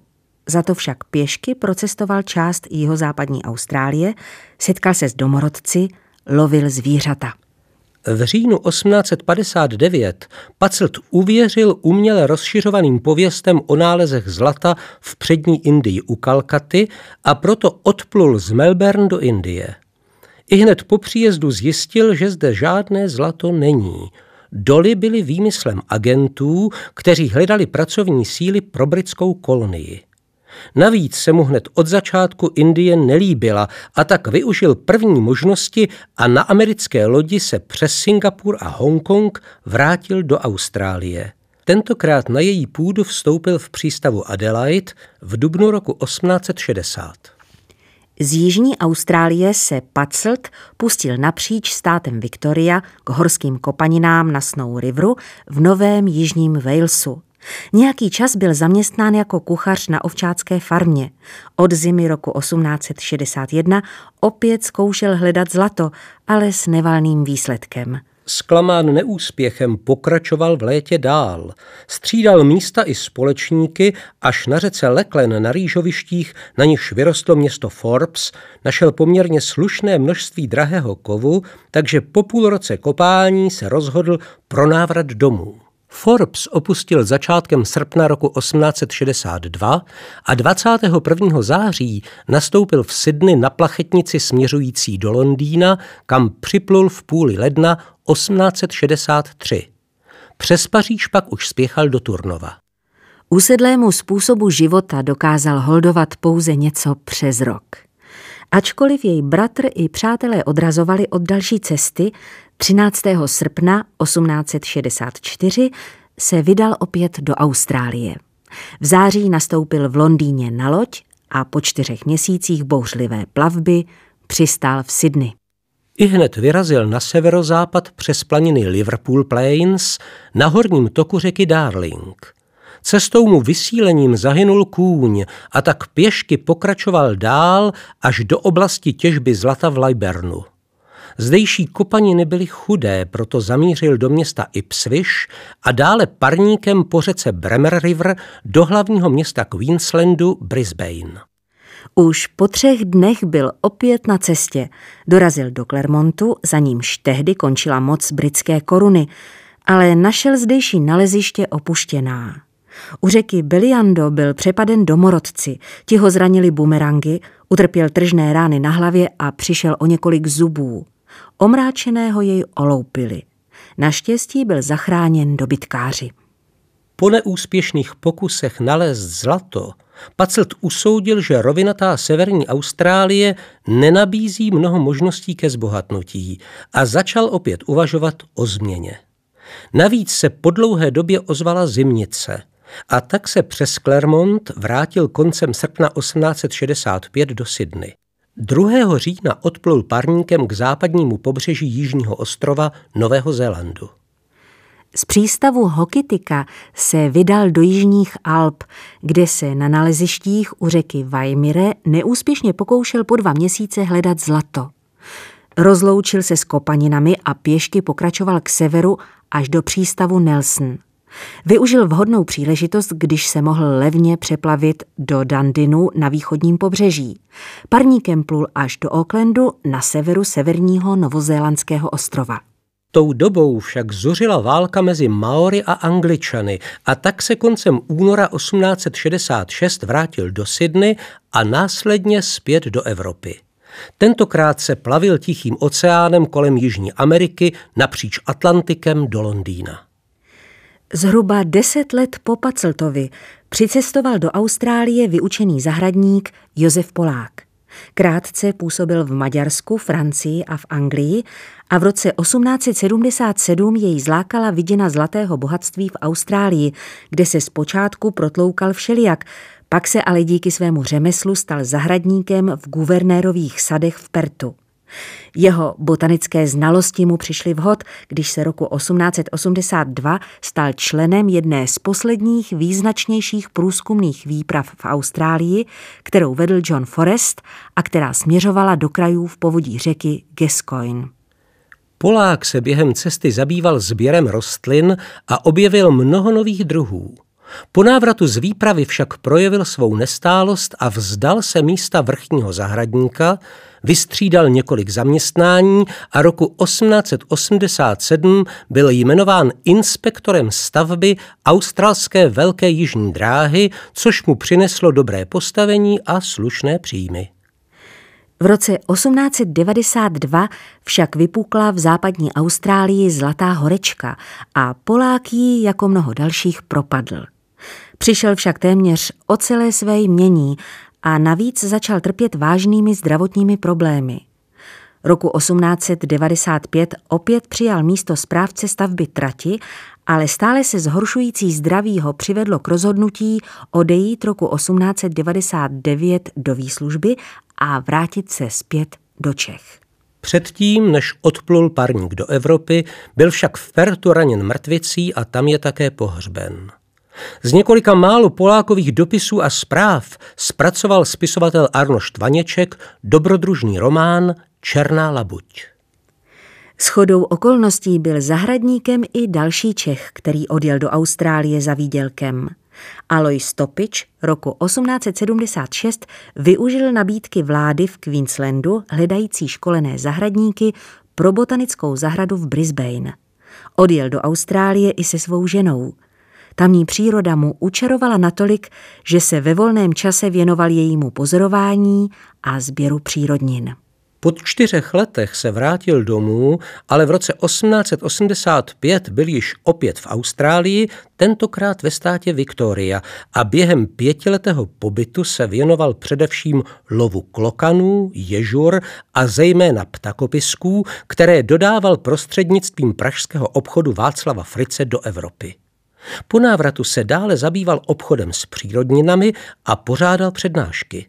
Slušné příjmy mu umožnili podniknout roku 1892 další cestu.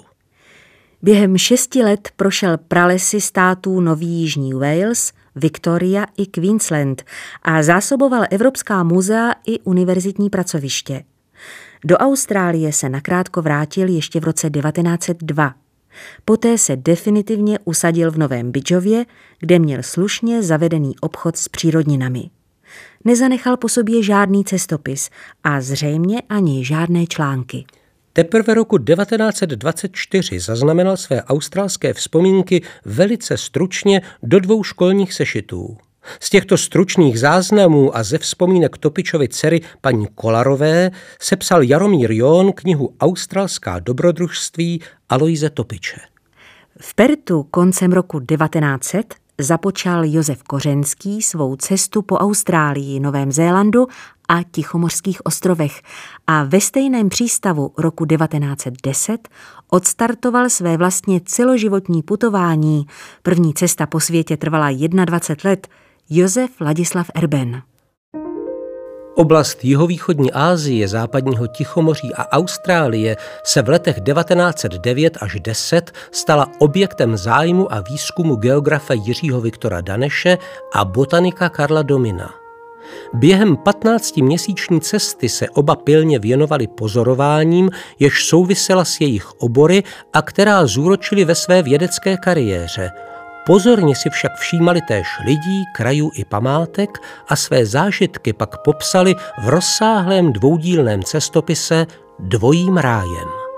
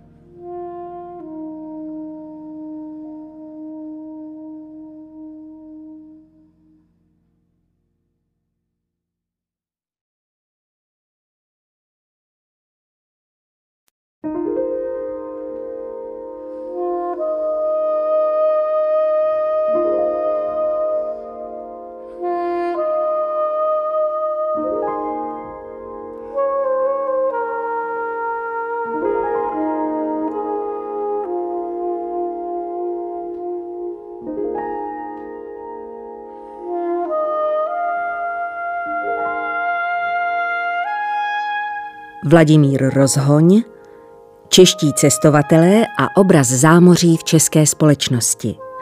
Vydalo nakladatelství Aleš Skřivan mladší v roce 2005. Arktida.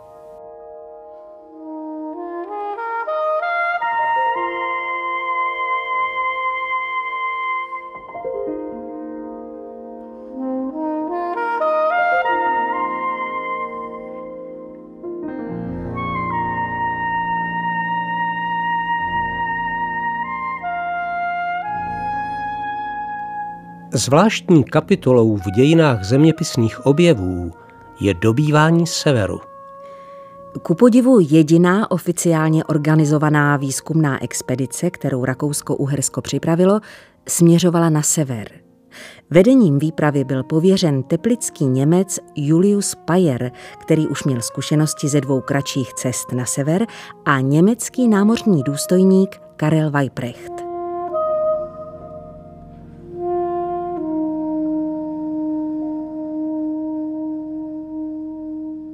Členové expedice se plavili na parníku Tegedhof, který vyplul v červnu 1872, ale už počátkem srpna uvízl v ledu. Jak se ukázalo, definitivně. Posádka pak na saních prováděla průzkumné výpravy na sever a roku 1873 objevila neznámé souostroví, které pojmenovala zemí Františka Josefa.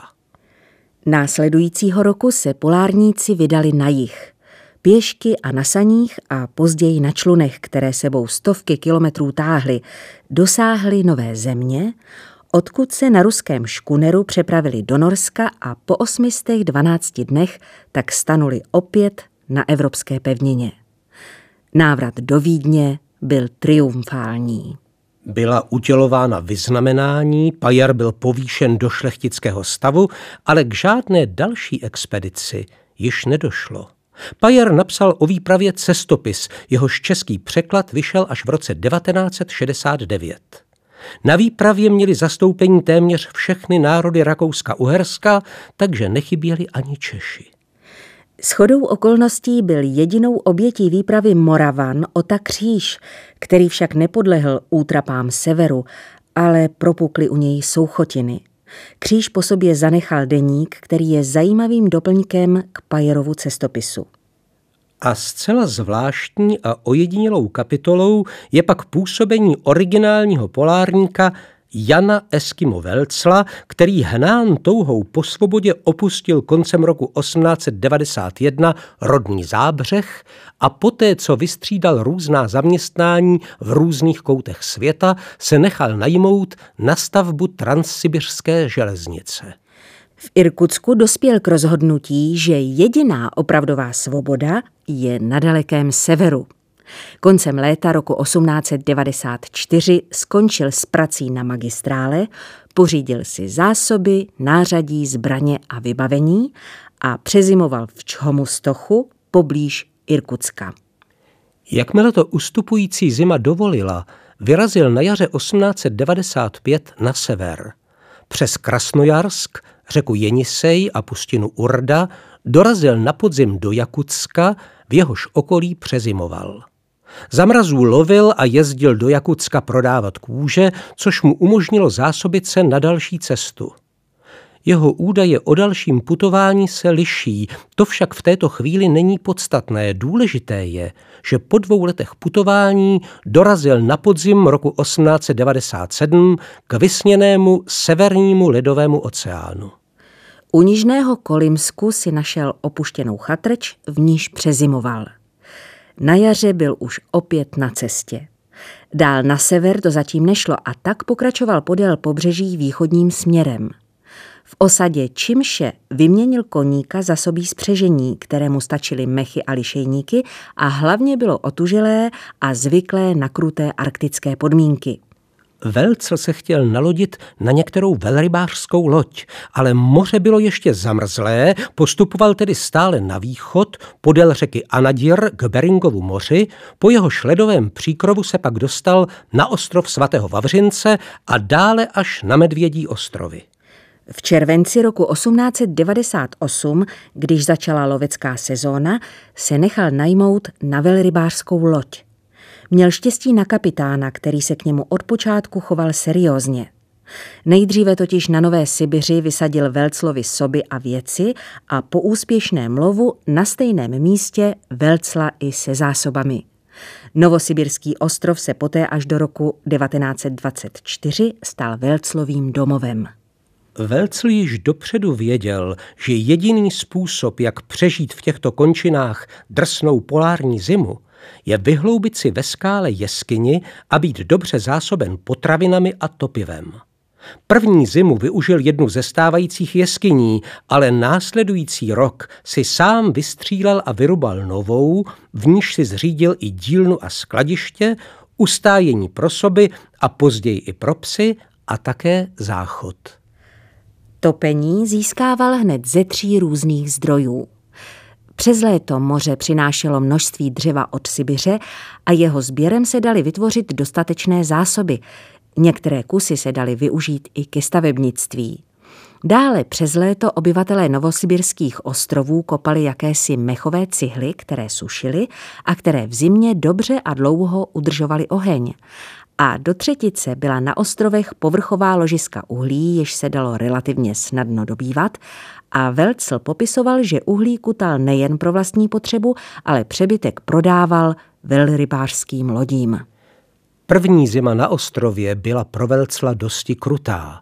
Jen tak tak se stačil zabydlet a už přišly arktické mrazy a bouře. Během zimy byl odkázán pouze na sebe, což bylo to nejhorší.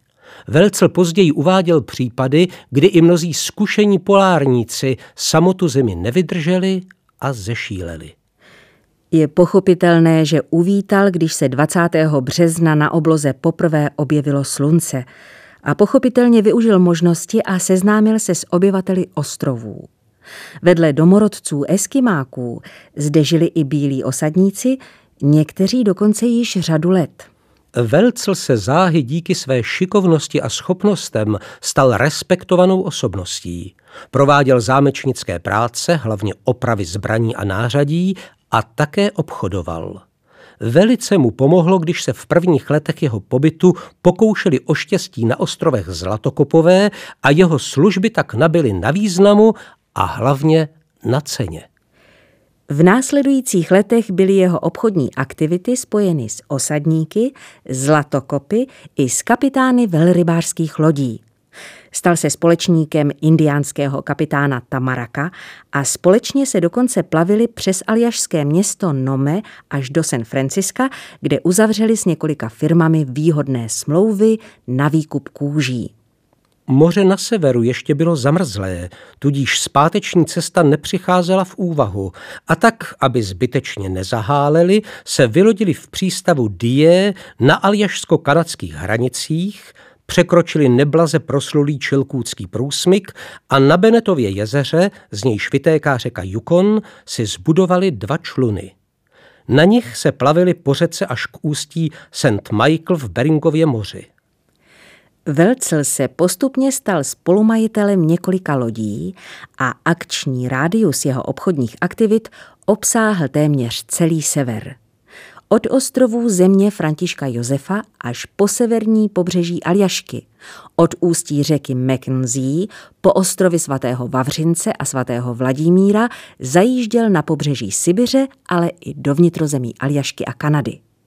Rozvážel též poštu, léčil nemocné a byl zvolen náčelníkem. Asi bychom se o Velclovi nic nedozvěděli, kdyby v roce 1924 nedošlo k nešťastné události. U břehů Spojených států amerických stroskotala jeho loď. Nebyla by to zase taková tragédie, neboť se celá posádka zachránila a ztracený náklad mohli nahradit. Jenom zbývalo dostat se zpátky na sever.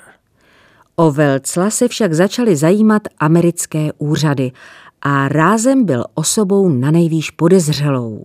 Neměl doklady, tvrdil, že pochází z jakéhosi zábřehu v Rakousku, které už ani neexistovalo, a naopak vůbec netušil o existenci nějakého Československa. Navíc uváděl, že žije na Nové Sibiři, což bylo sovětské území. Výsledek byl jasný byl vyhoštěn ze Spojených států a bez prostředků a bez dokladů se ocitl v Hamburku. Přes československý konzulát navázal spolupráci se spisovatelem Rudolfem Těsnohlídkem a později v roce 1929 s brněnskými novináři Bedřichem Golombkem a Eduardem Valentou, což mělo zásadní význam pro zmapování jeho neobyčejných dobrodružství.